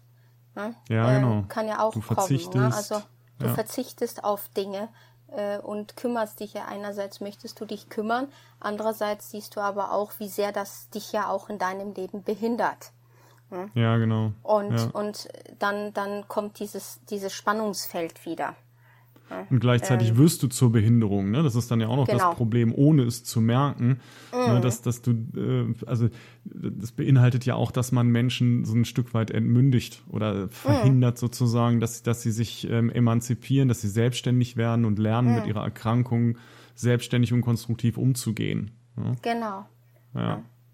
Ja. Ist halt immer dieses Spannungsfeld zwischen auf der einen Seite, ähm, klar, ich brauche Menschen, die mich stützen, wenn ich krank bin, die, die mich hm. unterstützen. Hm. Aber ich brauche niemanden, der mir sozusagen meine, ja, mein Ich wegnimmt, ne, meine Selbstbestimmung. Genau. Ja. Und das ist, und das ist halt unglaublich schwierig. Und dann ja. ist dann die Frage, wie, wie kommuniziere ich das? Wie kann ich mit der, der Betroffenen, wie kann die Betroffene mit äh, den äh, sozusagen Freunden oder Angehörigen darüber sprechen, ja? weil das ist ja dann auch, äh, wie, wie soll man darüber reden? Weil das, das sind ja keine bewussten Prozesse, die vor sich gehen. Es ist ja nicht mhm. so, dass ich da sitze und sage, so, ich, ich behindere die jetzt. Ja? Mhm. sondern mhm. Äh, ich, ich in meiner Rolle sehe ja nur, ich will ja nur helfen und die nimmt meine Hilfe nicht an. Jedes Mal, wenn ich der helfen möchte, dann wird sie sauer. Ja? Mhm. Und ich, ich verstehe nicht warum. Ja? Genau, Während die Interpretation, die, Entschuldigung, wenn ich unterbreche, aber die, die ja. initiale Interpretation der meisten Menschen ist, zack, undankbar. Genau. Ne? Und, mhm. und sehen dabei gar nicht, dass, dass die, die innere Reaktion bei der Betroffenen gegebenenfalls ist, du lässt mich nicht selbst machen. Du zeigst genau. mir die ganze Zeit, wie unfähig du mich siehst. Ja, was ja, da und, sozusagen und wie unfähig rein... ich bin. Hm? Ja, das auch, aber also ja, nicht aber, du, du, also du beides. Mich, beides. Ja, du, du genau. stößt mich immer, du, du zeigst mir immer auf, wo meine Grenzen sind. Genau. Ja, die ich vielleicht genau. als chronisch Kranke nicht sehen möchte oder gerade nicht sehen muss oder brauche ne, oder, oder gerade oder austesten möchte, das, möchte oder nicht möchte, dass andere sie sehen. Genau. Ja, also ich, vielleicht kann ich ja. gerade noch, noch ertragen, dass ich meine Grenzen selber feststelle, aber ja. dass da jemand, der mir vielleicht sogar noch wichtig ist, ja. das auch sieht, das macht ganz mhm. viel mit Selbstwert im Zweifel. Genau. Und dann kommen dann vielleicht solche Sätze wie, ähm, ja guck, da hast du es mal wieder übertrieben, gell? jetzt liegst du jetzt mhm. hier. Habe ich es dir mhm. nicht gesagt? Ne? Hättest du mich doch mal mhm. machen lassen. Ne? Ja. Das sind dann diese ja, und dieses, äh, wo, wo ja, du aber ganzen, auch. Die ganzen ja. Du-Sätze eigentlich. Du ja. musst doch, ne? Du, ja. du musst dich mal wieder ausruhen. Du musst besser auf dich aufpassen. genau. Ja, ja. Wunderbar. Ja, ich liebe diese Sätze. Ne? Ja. Ja, und ja. sie sind ja, also sie sind ja oft, also sie sind ja nicht immer nur feindselig gemeint, formulieren wir es mal so. Ne, sie sind ja oftmals nein. auch wirklich gut gemeint und da sind wir dann bei diesem Stichwort der Hilflosigkeit auch wieder. Ne? Genau. Das heißt, ja. eigentlich meinst du es gut, du denkst, mhm. du unterstützt und erntest im Zweifel aber eine, eine feindselige Reaktion darauf, genau. weil zwischen Sender und Empfänger läuft halt manchmal nicht alles ganz gerade. Genau. Ne? Genau. Man weiß ja, immer nicht genau, was meint jemand mit einem Satz. Die sind ja so vieldeutig, die Dinge. Hm. Genau, mhm. und das ist, das ist halt, äh, und das, wenn, das können wir ja auch generalisieren, ne, auf die, auf mhm. die Gesellschaft generell. Ne? Mhm. Dieses, ähm, äh, ja, soll ich jetzt der Person helfen, die mit dem Rollator da ein Problem hat über den, mhm. ähm, über, sozusagen über die Straße? Genau. Ja. Ne? Oder soll ich es halt nicht? Ja, mhm. Oder äh, wenn ich jetzt helfe, werde ich da angeraunzt. Vielleicht werde ich angeraunzt, aber das hat dann wahrscheinlich was damit zu tun, dass mir nicht klar war, dass diese Person sozusagen gerade am Limit seiner Grenzen ist und irgendwie, nein, ich will das aber selber hinkriegen. Ne? Und du ja, störst mich gerade genau. dabei. Ne? Oder es ist eine Person ist, die genau das tatsächlich kann, vielleicht andere mhm. Dinge nicht, aber genau das gerade kann und dann ist das Problem, dass wir dazu neigen, sozusagen von der einen Situation auf die anderen zu schließen und bei der genau. nächsten Situation, wo jemand die Hilfe dringend bräuchte, halt nicht mehr fragen. Genau. Und das ist genau. natürlich oftmals so ein, so ein, ja, so, so ein Privileg der Nicht-Betroffenen, sozusagen zu sagen, oh, das ist, ja, das, da bin ich schon mal ange, dumm angequatscht worden, das mache ich nicht wieder. Ja, da sind wir natürlich mhm. in der angenehmen Rolle irgendwie, wir können das entscheiden, darauf zu verzichten, ja. aber die Betroffenen können sich halt nicht entscheiden, sozusagen trotzdem irgendwie Unterstützung zu bekommen. Die sind halt abhängig genau. davon, dass wir es manchmal aushalten. Ja. Genau. Ja. Mhm. Genau. Da muss man halt Ganz sozusagen be bewusst wahrnehmen, irgendwie, dass, dass wir eben nicht in der gleichen Position sind. Ja. Genau. Und äh, ein guter Stichpunkt damit nicht äh, äh, gleiche Position ist ja dann auch der der, der finanzielle Abstieg, den ich ähm, habe als chronisch Kranke in der Gesellschaft. Ja? Den hm. haben wir ja, ja, also der, der wird ja ähm, mehr oder weniger akzeptiert. Ja? So, ähm, Was meinst ja. du mit akzeptiert? Ja, also dieses, äh, ja, also ja, chronisch Kranke muss man ja helfen. Ja? Die äh, bedürfen ja vielleicht etwas mehr Unterstützung und so. Andererseits ist ganz okay, ne, dass die ähm, dann vielleicht nicht mehr arbeiten können, weniger zur Verfügung haben. Ne, ähm, Ja, das ist halt das, was damit verbunden ist, ne? Also genau, genau was du sagst. Und ähm, dass, dass, dass das halt oftmals einfach auch gar nicht gesehen wird, ne? Dass das mhm. eigentlich fast so die Regel auch einfach ist, ne? Wenn du eine chronische mhm. Erkrankung hast. Es gibt nicht so viele Menschen, die da, also bei den ernsteren, ne, ähm, mhm. chronischen Erkrankungen, die damit noch arbeiten können. Und sei es auch nur Teilzeit, ja. ja. Genau. Und dann hat man ja. dann wieder die Stigmatisierung, die arbeitet ja nicht. Ne? Ja, genau. Also in unserer Gesellschaft, ganz genau. Genau, in unserer Gesellschaft ist das ganz, ganz massiv so. Ne? Wer nicht ja. arbeiten will, der soll auch, der soll auch nicht essen. Dass das mit Wollen sowieso schon mal nichts zu tun hat, wird dann gerne ausge ausgeblendet. Ne? Und da Menschen, die arm sind, ähm, sowieso nicht sehr gesehen werden in der Gesellschaft, ist das dann schon wieder sozusagen so ein, so ein Nebeneffekt, der dann auch auf die meisten Erkrankten dann zutrifft. Okay, und wenn wir jetzt von, von all diesen Dingen gesprochen haben, die bezogen sich jetzt sehr auf, auf Angehörige, auf Umwelt, da gibt es bestimmt noch bestimmt auch viel mehr zu, zu sagen und ähm, ja. zu betrachten, aber in Anbetracht äh, der, der bereits äh, fortgeschrittenen Folgenlänge kehren wir doch einfach mal wieder, kehren wir doch einfach mal wieder zurück zur Perspektive der Betroffenen. Ja. Und ähm, da haben wir diesen Punkt mit die eigenen Gefühle in Bezug auf das Erkranktsein. Ähm, ja. Ein Aspekt, der da ja eine, finde ich, relativ wichtige Rolle spielt, ist ja überhaupt, wie ist es, wenn man so eine Diagnose bekommt? Ja, mhm. äh, was für eine Wirkung hat das? Kann, kannst mhm. du, magst du was dazu sagen, wie das für dich gewesen ist, als du diese, diese Diagnose bekommen hast, die für dich bedeutete, ähm, ab jetzt bin ich chronisch krank? Ähm, zuerst war es eine unglaubliche Erleichterung. Mhm. Ähm, weil in meinem, äh, meinem Fall und wahrscheinlich auch viele andere, ähm, die eine Autoimmunerkrankung äh, haben, das war ein langer Kampf, äh, bis äh, ich diagnostiziert wurde.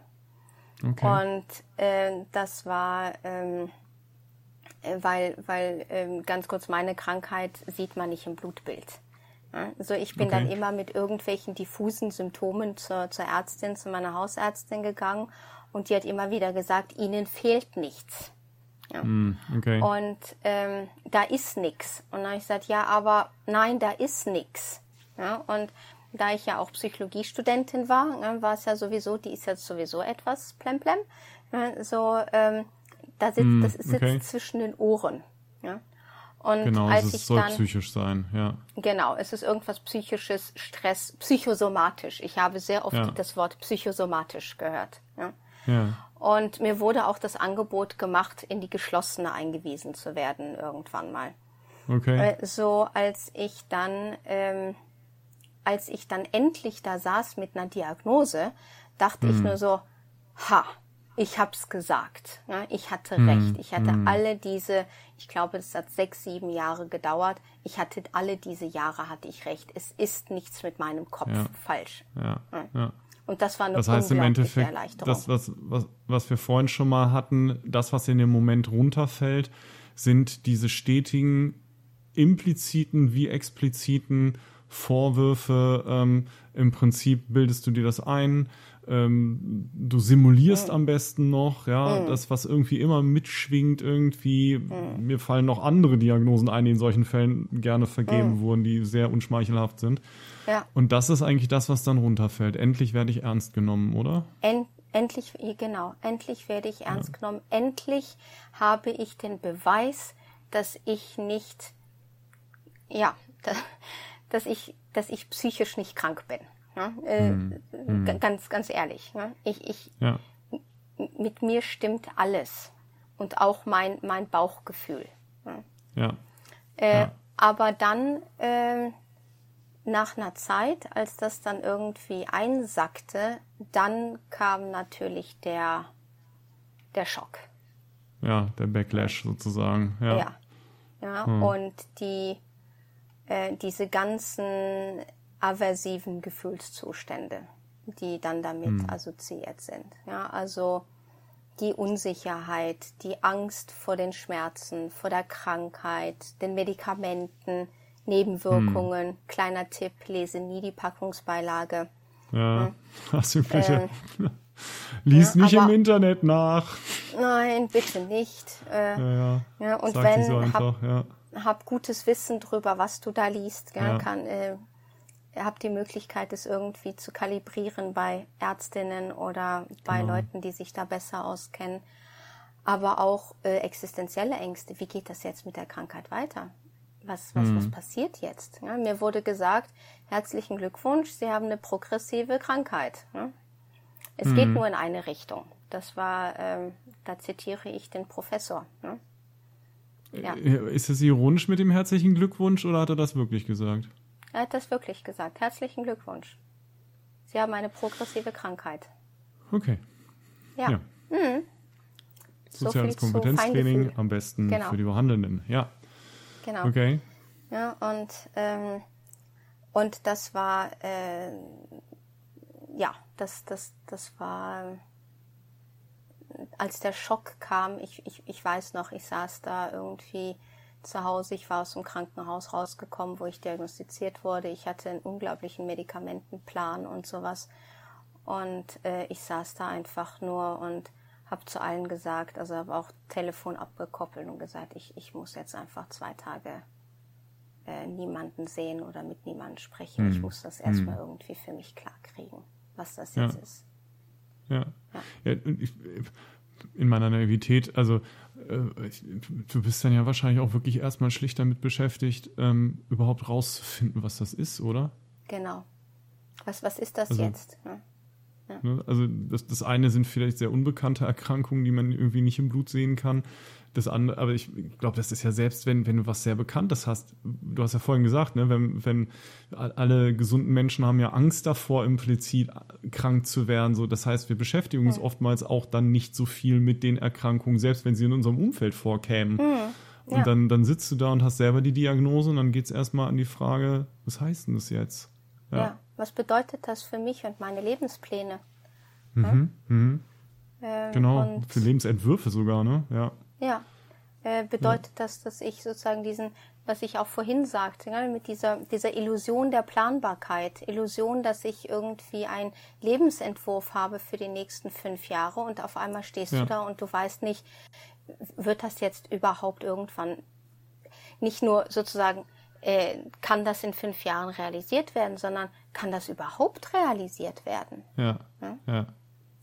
Und, äh, hm. und, und was dann, wenn es nicht realisiert werden kann? Genau, mhm. genau, dachte ich auch gerade. Ne? So dieses, in dem Moment, selbst wenn du dann feststellen würdest, irgendwie, nee, das geht nicht mehr. Und dann aber die Frage, was ist denn jetzt? Was mache ich jetzt? Was genau. bin ich jetzt? Ja. Ja. Okay. Ja, und, ähm, und dann äh, aber auch äh, die, die, die, die, die Angst vor der Prognose. Ja, oft weiß man hm. ja nicht, es ist progressiv, aber in welcher Geschwindigkeit das geht, ja, das ist, das ist bei allen, ja, also bei, bei, bei jedem individuell.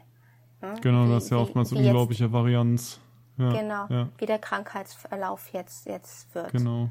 Ja, und ähm, aber dann auch dieses, also dieses ewige Ungewisse. Ja, und dann, wenn ich dann ähm, eine, eine Verbesserung habe, dann auch diese Erwartungsangst, ja, ähm, ja, ja, das ist ja jetzt nur von kurzer Dauer oder das, das muss ich jetzt irgendwie, wenn ich mich jetzt überanstrenge oder wann, wann kommt hm. jetzt der nächste Schub zum Beispiel oder wann, wann, ja, wann wird schlimmer? Ja? ja. Wird es ja. irgendwann schlimmer? Also ich kann irgendwie, ja, das ist wie so Regen auf Sonnenschein. Ja? Also ich, ich kann halt nicht die guten, guten Phasen so, so genießen oder es fällt mir schwer, sie zu genießen. Ich also ich persönlich fange an, da besser drin zu werden, aber auch dieses, ähm, ja, äh, wenn, wenn du sozusagen einmal dann, dann sozusagen eine Verschlechterung erfahren hast, ja, ist halt psychisch nicht so toll. Ja, weil, ja also äh, ja. ja. Weil, weil die, die Verbesserungen letztendlich auch irgendwann ja so ein sozusagen die Vorhersage auch der Wiederverschlechterung sind, ne? Genau. Ja, ja. okay. Ja, also ähm, es kommt zum Beispiel, du, du, ähm, du bekommst neues Medikament und mit dem neuen Medikament geht es dir besser. Ja? Du weißt aber nicht, hm. wie lange hält das Wie an? lange wird das so sein? Ja. Wie ja, lange wird genau. das so sein? Ja. So, du, du, du traust dem Braten quasi nicht.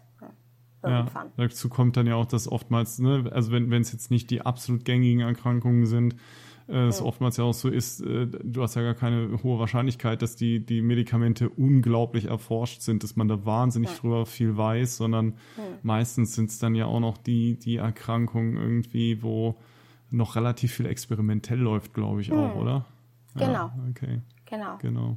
Ja, und Ja. Äh, Gott sei Dank ändert sich da viel. Ja, also äh, man weiß mehr und mehr.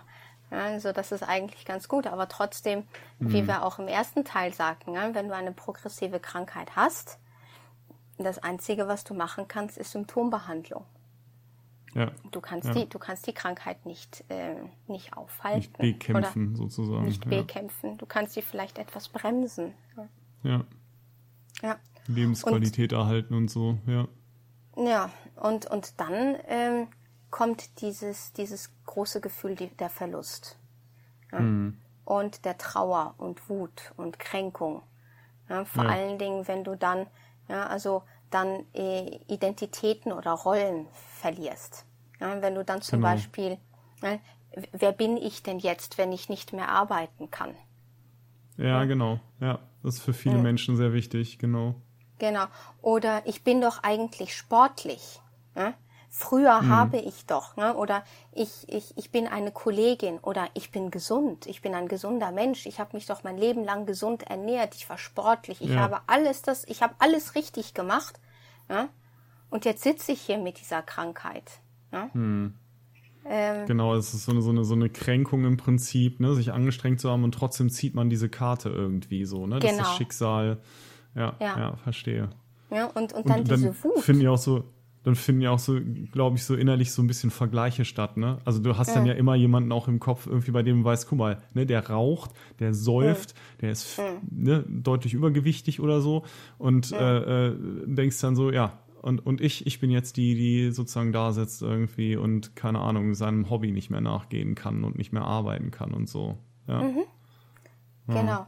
Ja, und ich, ich weiß noch, als ich, ähm, äh, als, als ich meinen letzten Arbeitstag hatte, äh, da gab es so Kaffee und Kuchen und, und so. Und da kam eine Kollegin zu mir, die ist, ist ein paar Jahre älter als ich, und kam dann zu mir und sagte, Oh, ich bin so neidisch auf dich, weil ich habe so viele Sachen, die ich noch machen möchte, wenn ich in Rente bin und das liegt jetzt nur so rum und du kannst das jetzt endlich machen, weil du musst nicht mehr arbeiten. Ja, und ich dachte nur so, ja, und du hast es überhaupt nicht verstanden. Ja? Ähm, weil ähm, für dich ist es in Rente gehen, weil du ein Leben lang gearbeitet hast und irgendwann kommst du am Ende und kannst Rente beziehen ja, äh, nach so und so vielen Jahren und du hast immer noch die gleiche Energie, hoffentlich für dich, ja, alle diese Sachen jetzt Vollzeit zu machen, die du nur nebenbei machst. Während äh, für mich ist es, es gibt nicht mehr genug Energie ähm, und es gibt nicht mehr genug Gesundheit, um zu arbeiten. Und das bedeutet nicht, dass da jetzt sozusagen, dass ich jetzt arbeiten mit sozusagen mit, mit Fahrradfahren oder mit jetzt werde ich irgendwie, jetzt, jetzt fange ich an irgendwie, weiß ich nicht, Fußball zu spielen, das ist jetzt ein blödes Beispiel, ne? aber das ist nicht austauschbar mit einer anderen Aktivität. Genau, also es ist halt letztendlich so, wenn die Person sich halt vorstellt, irgendwie, ach ja, jetzt hast du ja Rente, dann denkt sie daran, dass nur die Arbeit weggenommen wird und alles andere bleibt ja wie vorher. Faktisch ist aber aber ist der Grund dafür, dass du berentet wirst, auch dafür verantwortlich, dass du auch die anderen Dinge nicht so machen kannst, wie jemand Genau. anders, der jetzt einfach nur normal in Rente geht. Ja, ja. Das Genau. ist, äh, da wurde nicht zu Ende gedacht. Das ist äh, passiert häufiger, habe ich mir sagen lassen. Genau. Ja. Ja. und das sind dann diese Verluste von Rollen ne? und dem, Ja, genau. dem, dem Verständnis so, aber wer bin ich denn jetzt? Ja, Hm. Und auch, dass aber auch Funktionen dann sich verändern, ne? also körperliche Veränderung, Veränderung durch zum Beispiel Medikamente, wenn man hohe Dosis von Cortison nehmen muss, das sehr viele Hm. Menschen mit chronischen Krankheiten nehmen müssen, dann können Ja. sie ein sogenanntes Cushing-Syndrom entwickeln. ja. Ne? Das ist dann dieses Mondgesicht und dieses. Ähm, das sieht so aufgeschwemmt aus, ne? Die genau. Leute sehen im Prinzip dick aus, weil sie so aufgequollen sind, ohne mm. dass sie in irgendeiner Weise ähm, große Mengen an, an, Kalorien zu sich nehmen. Im Gegenteil genau, zum Teil. das ist einfach ja. das, das Einlagerung von, von Flüssigkeit. Von ja. Flüssigkeit, genau. Was das ja. Cortison macht. Und du, du, du bekommst dann sozusagen eine, ein, ein, ein Mismatch zwischen dem sozusagen dem, dem, dem, Körperverständnis oder dem Körperbild, das du selber hast und das, was du im Spiegel siehst. Du, du, du erkennst dich nicht wieder, teilweise. Mm. Und das ja, ist dann auch ja. so, ein, so, so, ein Verlust, ne? ein Verlust der, der körperlichen Identität. Ja, ja, hm? genau. Sozusagen, verstehe. ja, eigentlich, eigentlich bin ich sportlich, aber funktioniert gerade nicht. Ne? Man sieht es mir gerade nicht an, aber so eigentlich, so, wenn man alles mal wegnimmt, ja, bin ich eigentlich super sportlich. Hm. Ja. Äh, und ähm, dann aber auch den, den, den Verlust der Freiheitsgrade, hm. die man hat. Ne? Durch, was wir jetzt auch schon besprochen haben, durch Medikamentenverluste. Ja, ja. Genau. genau. Ja. ja, auch wenn man an solche, solche äh, Symptome oder Syndrome denkt, wie, was weiß ich hier, ähm, na, ähm, Osteoporose. Hm. Beispielsweise, die ja auch durch das äh, Cortison beeinflusst wird, ne? Zum Beispiel. Irgendwie. Und wenn du dann halt auch weißt, so, naja, das und das darf ich halt nicht mehr machen, weil das Risiko hm. ist viel zu groß, dass ich mir was breche. Hm. Ja, oder in anderen Fällen irgendwie, dass man sich irgendwelche äh, Bänderrisse oder sowas zuzieht oder so, ne? Ja. Hm. ja. Und dann kommt dann diese Wut und die, die äh, vergleiche ich immer mit einem mit, mit einem Kind, das, äh, das sagt, ich will, also in so einer Trotzphase, ne? also ich, ich will Eis haben. Aber. Ne? Ich, ja. ja, ich, ich will ein Eis. Ne? Und dann sagt, ja. sagen die Eltern, äh, das geht nicht, du kannst kein Eis haben. Ich will aber ein Eis. Ja, tut mir leid, ja. geht nicht. Ja? Kannst ja was anderes machen. Ich will aber ein Eis, ja? weil es hat sich darauf fixiert und das, das wird dann so eine Fixierung. Ne? Also ich bin früher ja, immer Fahrrad. Ja. ja, ich bin früher Fahrrad gefahren, ich will jetzt auch Fahrrad fahren. Geht nicht, sagt der Körper. Und dann sage, sagt der Kopf, ich will aber. Körper sagt, geht nicht. Ja, das ist nicht mhm. mal die Gesellschaft, die das sagt, das ist der Körper, der das sagt. Ja. Sorry. Und das heißt, im, nicht. das heißt im Endeffekt, dass, dass der Kopf immer noch in dem alten, gesunden Körper steckt, sozusagen mhm. in der mhm. Realität und sagt, so, jetzt aber Vollgas und ich will das und das machen, aber auf der anderen Seite, ähm, der Körper kann das halt überhaupt nicht mehr hergeben. Genau. Ja, ich, äh, ich bin mal ähm, Porsche Motor in Lada-Chassis genannt worden. Mhm. Ja, äh, das, das glaube ich, deckt es ganz gut. Ja, also, ja, ähm, ja ja, der, der Motor ist viel zu stark für, für, für das Chassis, in dem es drin sitzt. Und, ähm, genau, wenn man das Gehirn das, sozusagen oder das Bewusstsein als, als den Motor betrachtet und genau. den Körper dann als das Chassis, ja. Genau. Ja. ja. Und ähm, irgendwann, ja, also irgendwann ähm, ändern sich, ändert sich das natürlich dann. Ja? Also die, die Funktion ändert sich dann auch, ja? wenn das eine progressive Krankheit ist, zum Beispiel bei MS oder Parkinson oder anderen progressiven Krankheiten. Also dann, dann mhm. geht auch der Motor dann, wird der dann auch irgendwann gedrosselt. Ne? Oder wenn man ja. dann Fatigue entwickelt ähm, oder chronisches Müdigkeitssyndrom durch genau. diesen Dauerstress und durch die Medikamente, die man nimmt und so. Mhm. Ja, ja. Mhm. Und äh, andererseits aber auch äh, entwickelt man dann auch, also gibt es dann auch diese Frustration der ständigen Invalidierung, die, durch, die man erfährt. Durch die Umgebung, ja. Genau. Okay. Wir ja. hatten es oben schon mal ein bisschen besprochen irgendwie, ne? Also wir waren ja schon mal in diesem medizinischen mm. Kontext vorhin, ähm, dass es halt häufig so ist, dass, dass du eben äh, ja, sozusagen auch von, von Ärztinnen und Ärzten da äh, nicht die Reaktion bekommst, die man sich wünschen würde, dass es mhm. eben nicht, nicht geglaubt wird, ne? Mhm. Sondern, was, was hatten wir vorhin als Beispiel? Äh, ich hab schon wieder vergessen. Egal. Ich kann mich auch nicht. Egal. ja. Genau, ja. aber das heißt, du, du erlebst halt relativ häufig sozusagen, dass du nicht ernst genommen wirst in der Behandlung, ne? Genau.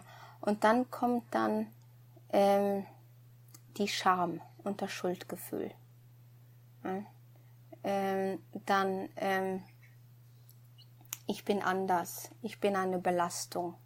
Ja? Die, ähm, ich, ich, ich jammer ja immer bei den Ärzten, die sagen mir, da ist nichts. Ja? Oder ähm, ich fühle mich schlecht. Ähm, ich schäme mich dafür, dass ich sozusagen das nicht mehr machen kann, was ich früher machen konnte.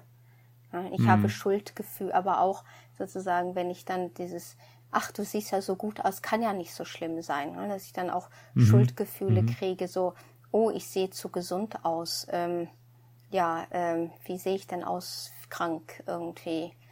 Ja, also das ist ja auch so ein die, Unzulänglichkeitsgefühl dann irgendwie, ne? Genau. weil man auf der einen Seite das zugeschrieben bekommt, ja, du siehst doch gut aus, so alles prima, aber man fühlt sich nicht so. Das heißt, ich kann das ja irgendwie auch gar nicht liefern, was die anderen von mir erwarten, ne? Genau, weil die Symptome manchmal äh, und oft genug äh, unsichtbar sind. Unsichtbar sind, ganz genau, ja. ja. Manchmal äh, nehme ich einfach einen Stock mit, wenn ich irgendwie keinen Bock ja. habe auf dieses Du siehst ja so die gut Diskussion aus. sozusagen, ja. Ja, dann ja. nehme ich einfach meinen Stock mit. Oder dann, äh, ja, dann, dann setze ich mich in meinen Rollstuhl und dann fertig, dann, dann werde ich nicht gefragt. Dann passieren natürlich andere Sachen. Ne? Also ich dann, wollte gerade sagen, weil es dann halt erstmal ähm, sozusagen den Rechtfertigungsgrund häufig wegnimmt, ne? weil Menschen ja. ja so, so, so stumpf irgendwie reagieren und sagen, Stock, Rollstuhl, Hilfsmittel ist offensichtlich irgendwie behindert. Ja gut, ja. dann kann die da auch parken. So, ne? Ja. Also, so ist ja bestimmt auch so ein Ding, ne? Irgendwie, wenn man ja. irgendwie so ein, so ein, äh, irgendwie so einen Schein hat, irgendwie, dass du hier auf den, auf den Plätzen parken darfst für, für Menschen mit Behinderung. Ähm, ich, ich, ich würde ja auch erstmal so reagieren und würde sagen, so, ähm, Wieso steht, steigt da eine völlig gesunde Frau aus dem Auto aus? Also ich habe das schon mal mitgekriegt bei einer Sparkasse irgendwie, wo ich Geld ja. abgeholt habe, wo ich dann mitkriegte, wie draußen ein Typ irgendwie eine Frau, die reinging, total angeflaumt hat, weil sie da halt auf dem, auf dem Behindertenparkplatz geparkt hat. Und ich habe ja. mir auch gedacht, so, ja, irgendwie richtig. Aber auf der anderen Seite, ich hätte es jetzt nicht gemacht, weil ich weiß nicht irgendwie, ob diese Person nicht tatsächlich einen guten Grund dafür hat. Ne? Mhm. Weil ich eben weiß, dass es diese unsichtbaren Sachen auch geben kann. Mhm. Das ist, also da kann ich dann eben auch verstehen, wenn du sagst, ja, manchmal, manchmal nehme ich meinen Stock mit, alleine um die nervigen Fragen irgendwie zu vermeiden. Ja.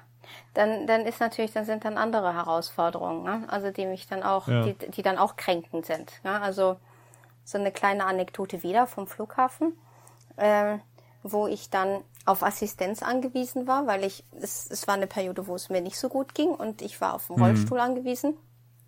Und äh, dann kommt dann diese, diese Frau, die mir da helfen soll.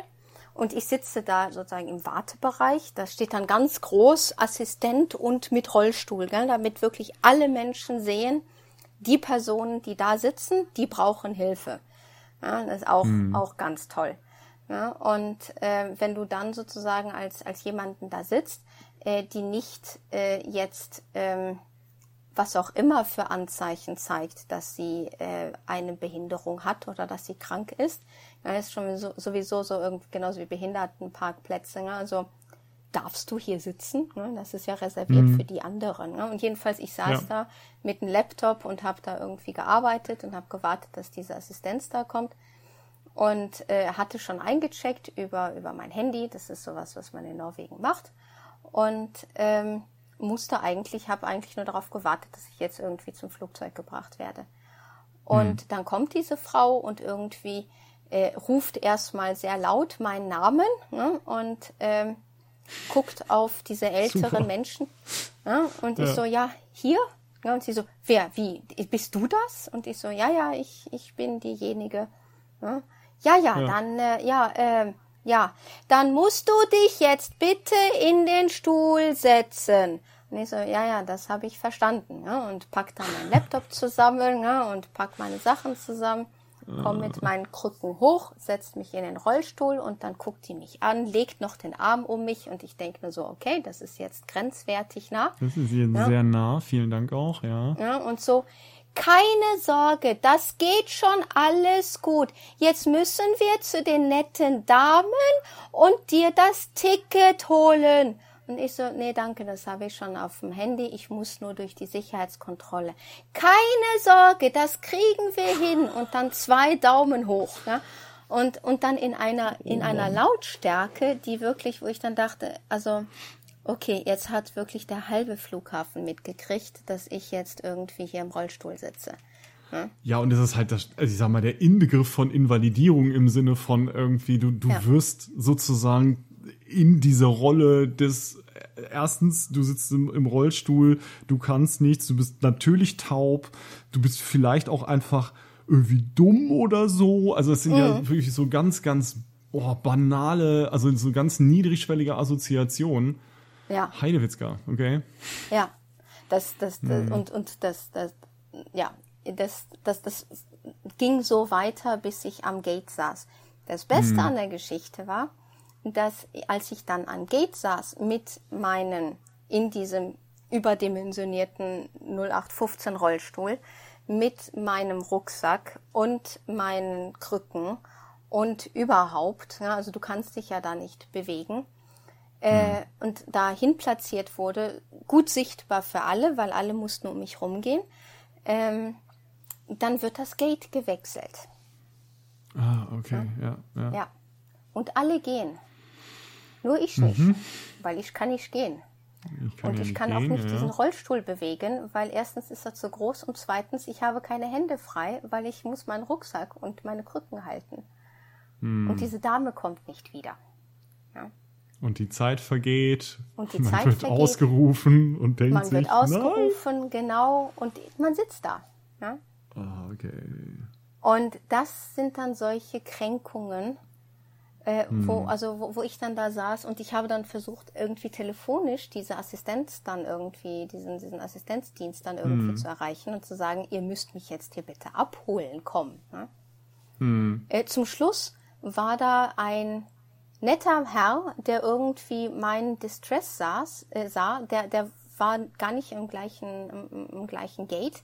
Der meinte irgendwie so, und, und der, der guckte mich an, während ich da versuchte, irgendwie diese Assistenz da zu erreichen und so. Und ähm, wir haben Blickkontakt gekriegt und er sagte so, hast du ein Problem? Und ich so, ja. ich sieht man mir das an? Sieht man mir das an? Ich müsste eigentlich an einem anderen Gate sein. Aber es scheint kein Schwein zu inter interessieren, dass ich hier irgendwie festsitze. Und dann hat er gesagt, weißt du was, wenn das okay ist, ich fahre dich hin. Und ich so, tu das bitte, weil ich möchte gerne nach Hause. Ne? Ja. Und das ist dann, ähm, ja, das war dann. Das ist ja das Gegenkonzept, dass es auch Menschen gibt, die wissen, erstens, man kann fragen. Genau. Und zweitens, die sehen, dass man da vielleicht tatsächlich gerade in einem Problemzustand ist. Ja. Genau. Ja. Mhm. Und ähm, ich weiß nicht, was ist mit dir? Sollen wir diese schöne Geschichte als Abschluss für diesen, für diese Folge nehmen? ich weiß ja nicht, wie dein Skript aussieht, dass wir hier gemeinsam kooperativ bearbeiten. Aber bei mir steht als nächstes Ende. Und deswegen würde ich vorschlagen, tatsächlich, ähm, dann ist das hier ein gutes, ein gutes oder eine gute Schlussanekdote gewesen. Ähm, ich denke, wir sind jetzt auch so bei ein und einer Dreiviertelstunde. Das ist, glaube ich, auch ausreichend. Wir hatten wobei, äh, das ja kürzer Wobei wir sozusagen wegen den Löffeln und sowas auch sagen müssen, das wurde nicht in einem Stück aufgenommen. Es gab nein, nein. Pausen zwischendurch. Ja.